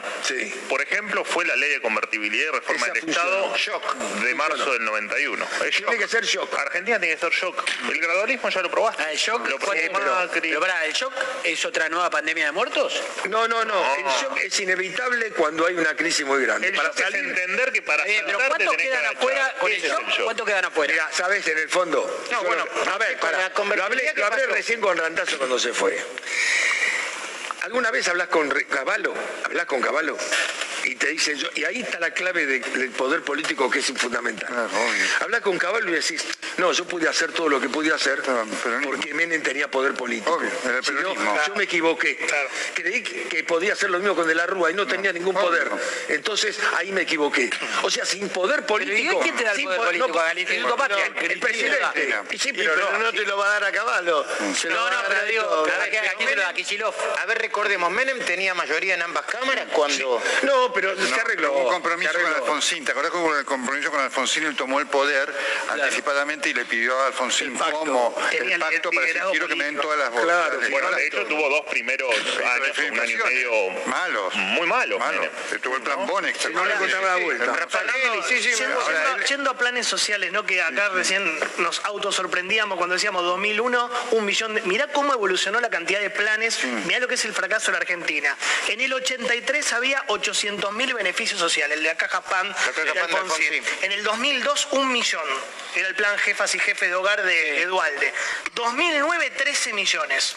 2019 se va Macri, Macri aumenta los planes Macri sociales. aumenta, sí. Guarda con esto, Sí. Stanley y todo eso. 21 millones. Hoy 31 millones de cheques. Por supuesto. ¿Cómo Sí, haces? Bueno, ¿Cómo? pero déjame aclarar algo. Caja Pan era, no era dinerario. Exactamente. claro. Era una caja Era con una caja. Era un millón. Era un millón. Con alimentos. Con alimentos. Entonces, Los primeros planes sociales dinerarios, o sea, donde te daban dinero, eran del año 96, eran menemistas. Así es. Y fueron 300.000 y fue por un tema laboral que te los daban por tres meses. Mm. Vos a los tres meses tenías que demostrar voluntad de conseguir trabajo y te los extendían otros tres meses más y se Claro. plan. Pero ojo que- Tenías el incentivo para salir del Acá plan. capaz se parece un poco, un poco a la tarjeta Con la alimentaria. crisis del desempleo. Se parece un poco. 100%. Sí, ahora, porque vos hoy tenés 31 millones y medio de cheques que salen del Estado, pero también tenés, de hace 15 años para acá, un millón y medio más de empleos públicos. Para mí que el también colmo- son pero subsidios. pará, pero colmo, para mí el colmo de los planes, lo contó el otro día, eh, sale ahora, eh, es un plan de educación que se llama egresar. Le dan, ¿lo, lo viste? ¿Lo escuchaste eso? Sí. No, Sí, sí, claro. cinco mil- le dan 5 mil pesos Sí. a los secundarios que no terminaron para incentivarlos a, a que den la materia. O sea, cursaron hasta el quinto año, pero no Bueno, terminaron. había, había subsidios para que no tomes terrenos. La, la ROC daba subsidios para eso, o no nos olvidemos. 50 mil pesos era. Es como loco, es el desincentivo para Es la- a lo- a los pibes cuando les y te podés anotar como Es la herramienta electoral. No, está bien. El tema es que a mayor cantidad de subsidios, menos posibilidades de salir Manuel, todo esto. escuchame una Claro. Esto es así. Y a lo mejor lo pueden explicar ustedes más desde la economía que desde la política. Hablan del shock, ¿no? De, se sale con un shock. Ahora, ¿cómo haces para desatar el nudo de los más de 30 millones de planes? ¿Cómo lo desatás? En total, el- el-. O sea, no, un buen día le decís a los 30 millones, muchachos, se terminó la joda, no hay más planes. Primero, primero, tenés, que, primero tenés que decir la verdad y explicar, cosa que hace muchos gobiernos que no veo que hagan, ¿no? En, en- tanto en campaña como durante el gobierno. Después vos lo que tenés que hacer indefectiblemente, si vos tenés un tipo que cobra un plan social, le tenés que conseguir del otro lado que el sector privado empiece a tomar gente. Ahora, para que ese sector privado empiece a tomar gente, se te tienen que dar básicamente tres condiciones, si quiere. Primero, que el que va a tomar gente no se esté comprando un juicio laboral que después pierda la empresa. Eso es fundamental. Después que le aseguren ganar guita. Porque, digamos, quien pretenda del sector privado que invierta para no ganar plata, eh, vive, no, me- vive no, de- No, en la es- estratosfera. Además no toman a nadie en blanco hoy, ¿eh? está todo tomando negro. Y además toma todo el mundo en negro por, porque aparte sí, es imbancable, ¿no? Porque el costo laboral es muy alto. Entonces, vos, si hasta que no aparezca un gobierno con una justicia que funcione, que te respete la propiedad privada, que en este país no te la ¿Pero ese respeta. el gobierno de Macri? El propio Pero por eso, presidente. pero ese no era el gobierno de Macri. El propio presidente, déjame, déjame terminar la idea. El propio presidente te dice, y las tierras improductivas, si necesitas hacerte una casita, pasá y hacétela. O sea que el respeto por la propiedad privada ahí. Después, tenés 170 impuestos, tenés una presión impositiva bestial y tra- si trabajás de 9 a 18, como digo yo, hasta las 2 de la tarde estás trabajando para pagar impuestos. Entonces, digo, bueno, la verdad es que es eh, este país en, en materia impositiva es no completamente inviable. O sea, esperá, no bien, ganas pero plata, vuelvo. no Pero- te respetan tu propiedad. Manuel. Bueno, es muy difícil. ¿Ese no era el gobierno de Macri? No iban a llover los dólares, iba a haber previsibilidad, Pero, ¿me permitís, eh, iban a bajar los impuestos, se iba a dejar de pagar ganancias. No, ese no era el gobierno. ¿Qué pasó? Pero me permitís un momento, porque es un punto muy importante el que vos pones de manifiesto, y se lo decíamos a Randazo. La Argentina, hasta que no tenga un proyecto político común, digamos, de acuerdo, digamos, no tiene viabilidad y va a fracasar. Macri, Alberto Fernández, tiene como lo dice Manuel y luego, porque efectivamente nadie va a venir a invertir en un país donde ves esta clase política que uno un día dice voy para Ushuaia y otro día voy para Salta. Eso es lo que la dirigencia política no entiende y el empresariado, digamos, cuando vos hablas sensatamente te dicen esto es lo que hay que hacer. Yo no voy a poner un el que está acá aguanta, viene el el capitalismo de amigos, que vos te recomienden arriba, bueno, pero- el gobierno te diga vas a ganar plata con Vuelvo, vuelvo, disculpa, vuelvo. Por ¿Puedo lo una pregunta políticamente incorrecta? Perdón. ¿Cómo haces un acuerdo con, con gente que generó un quiebre moral en la Argentina? Estamos todos de acuerdo, todos de acuerdo. Decir que hay que el diálogo, somos todos políticamente correctos, el diálogo.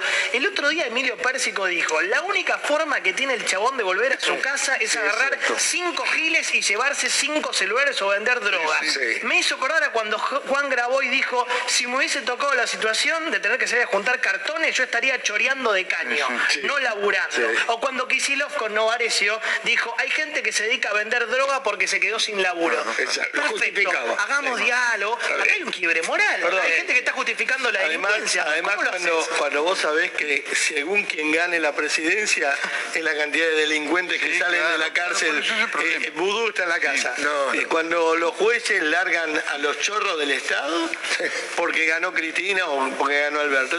¿Quién va a venir a invertir en Bueno, pero esa, ese, esa una utopía que locura. Ustedes nombran es lo que le está pasando a la gente joven. Obvio. La gente joven vio que a, lo- a los abuelos le afanaron las vacunas y se les murieron. A los padres que se les fundieron sus empresas, sus emprendimientos y se quedaron sin laburo. Y ellos que no tuvieron educación. Ah. Entonces están yendo. Entonces está clara que la, la- está que claro que la lectura, Manuel. la lectura Manuel, es perdón. esa. Se La lectura es la que ustedes hacen. ir. Se están yendo los que se pueden Mira, ir. el Pero diálogo- ¿quiénes son los que se el- pueden el ir? Los que tuvieron educación, Claro. los que te pueden hacer un país distinto en el futuro Manolo. y las posibilidades, se te están yendo las posibilidades de que Argentina sea Manolo. Manolo, el diálogo de Velocopit con Cafiero fue genial. Le dijo, para, quieren estatizar esto, estatícenlo, pero no me lo estén, no me estén desgastando porque me hacen perder plata. No ustedes no me permiten aumentar la cuota y al mismo tiempo tengo una paritaria del 30-40%, me están desgastando y pierdo plata. Mira, terminemos. Yo acá tengo la llave. Te doy la llave. Quédate acá, quédate con la empresa, quédate con la prepaga, no listo, ya destroces. está. Pero a ver, a ver, acláramelo, viste, decímelo clarito, yo me voy. Ahora ve que es Cristina, no cree en la República, dicho por Alberto. Tampoco creo en la Bueno, pero hace propiedad 15 privada. años. No, entonces el problema es necesitaban político. plata, necesitaban plata, se quedaron con la caja de las jubilaciones privadas. Necesitaban plata, se quedaron con el sistema energético. Necesitaban plata, se, Ah. se vaciaron el Banco Central. Necesitaban plata y fueron a jubilar a 300, a 3 millones 300 mil personas. Solo les importa la caja. Hoy el problema que tienen es que el, el peronismo, el de hoy, o el kirchnerismo, o, no esta- o esta- o la- el camporismo, llámenlo como quieran, no pueden gobernar sin caja. Bueno, no por eso, saben espera, gobernar. Y cuando no ¿Qué pa- tienen caja se Espera, la única caja, que la única caja hoy aparece, aparece, pero casi intangible, son los dólares genuinos que genera el campo. Por eso otra vez estamos con la reedición Perdón, de somos los el único bloques de país, la primera mitad, no solamente que apareció, la primera mitad del año, 10 mil millones de dólares. Por eso. Le Somos el único país vamos de del nuevo al mundo, el único crisis. país del mundo, el mundo se preguntó en los últimos dos meses por qué somos tan imbéciles de haber cerrado las exportaciones de lo que mejor sabemos Claro, hacer, que es por ejemplo la producción de carne. carne. Cerramos las exportaciones de carne Por en eso. un país que necesita dólares y en un país que lo que mejor sabe hacer son las actividades ¿por? Por las elecciones hay- para bajar el precio de la hay carne. pequeños- hay pequeños mensajes que dicen todo. Cuando vos tenés un presidente con una inutilidad terrible, con todo respeto, para decir que sobra campo, Alguien le tiene que decir, faltan arados, presidente, Falta no sobra campo. muchachos. Campo Mirá, alimenta el mundo. Estaba si hablando, pará. Babi, Manolo, Manolo estaba hablando de una cosa muy importante que necesitan plata, buscan caja, todo lo demás. Entonces están tratando de meter impuestos. Ustedes saben que hace 48 horas Massa tuvo que pegar un volantazo porque el auto se iba al precipicio. Tuvo que pegar un volantazo hace 48 horas. ¿Sabes por qué? ¿Es metáfora esto que está.? No, no es una metáfora, es la realidad. ¿Qué pasó? Hay una- había un proyecto de ley para ponerle un impuesto a los plazos fijos. Pero ¿cuál era el impuesto a los plazos fijos? Se lo cuento rápido. 29 de diciembre, vos tenés que hacer las cuentas con tu contador para pagar bienes personales. Lo- eh, los plazos fijos no pagan bienes personales. Entonces los contadores recomendaban a los que tenían buena guita que sacaran plata y ponieran el plazo fijo para no pagar menos bienes personales. Entonces los muchachos de la cámpora dijeron, acá hay que sacar esto, no puede ser que se vayan. ¡Pum! Iba en el proyecto de ley un artículo que decía... Retroactivo. ¡No! Por nueve meses tenés que dejar el plazo fijo inamovible para obligarlos a que dejaran.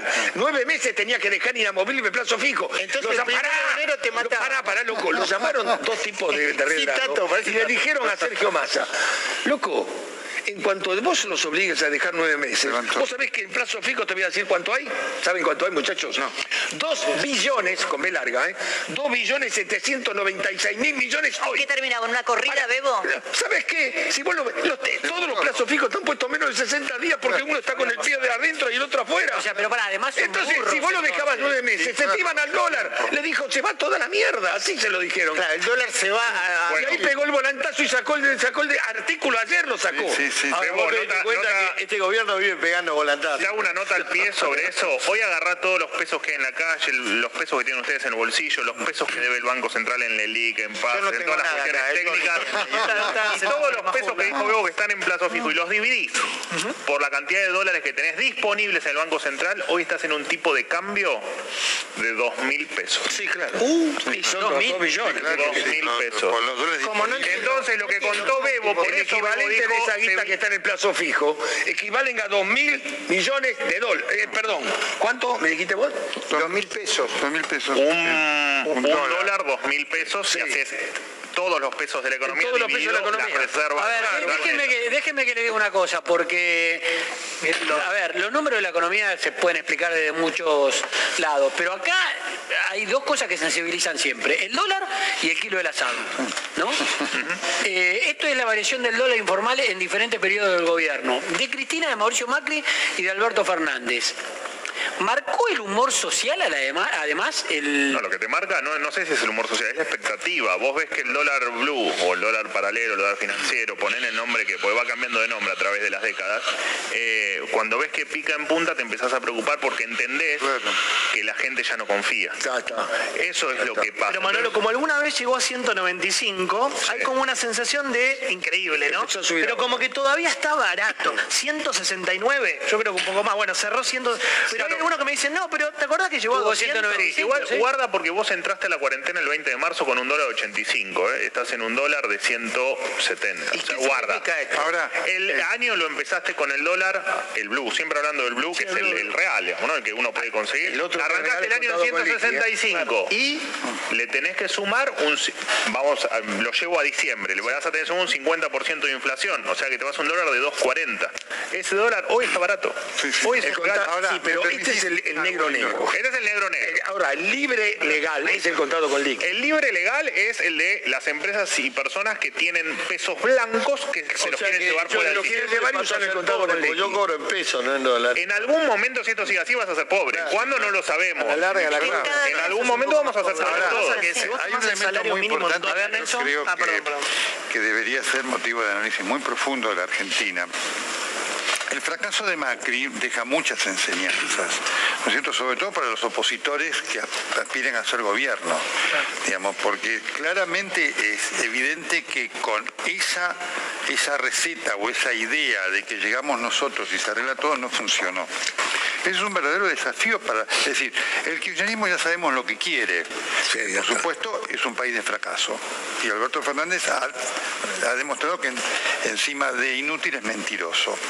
¿No es cierto? Porque lo que prometió decir por un gobierno mejor. Entonces, pero ahora, acá hay lo de Macri, es una experiencia muy importante para tener en cuenta. Para no repetir. Para, para decir, miren, la oposición ya sabe que ese no es el camino, es decir, lo cual hace el futuro difícil. Es decir, alguien que llegue, digamos, con las intenciones, fíjense lo que pasó con el gobierno de Macri, digamos, porque el problema que tenía Macri no era solamente, no, no apareció solamente con las PASO, digamos, el día que perdió la Seguro, PASO, seguro. ya Macri tenía un problema mucho antes, porque efectivamente esta idea de que llegamos nosotros y llueven las inversiones, que era la base de lo que marcaba Manuel y demás, porque es la única manera que se puede solucionar eso, eso solo no viene. Es decir, eso es un mensaje, digamos, lo que pasó con Macri tiene un valor muy importante para la Argentina, porque marca la dificultad de la alternativa, digamos, para generar este cambio de país, que no viene, digamos, por el solo hecho de que llegue alguien. ¿no? Y es Me muy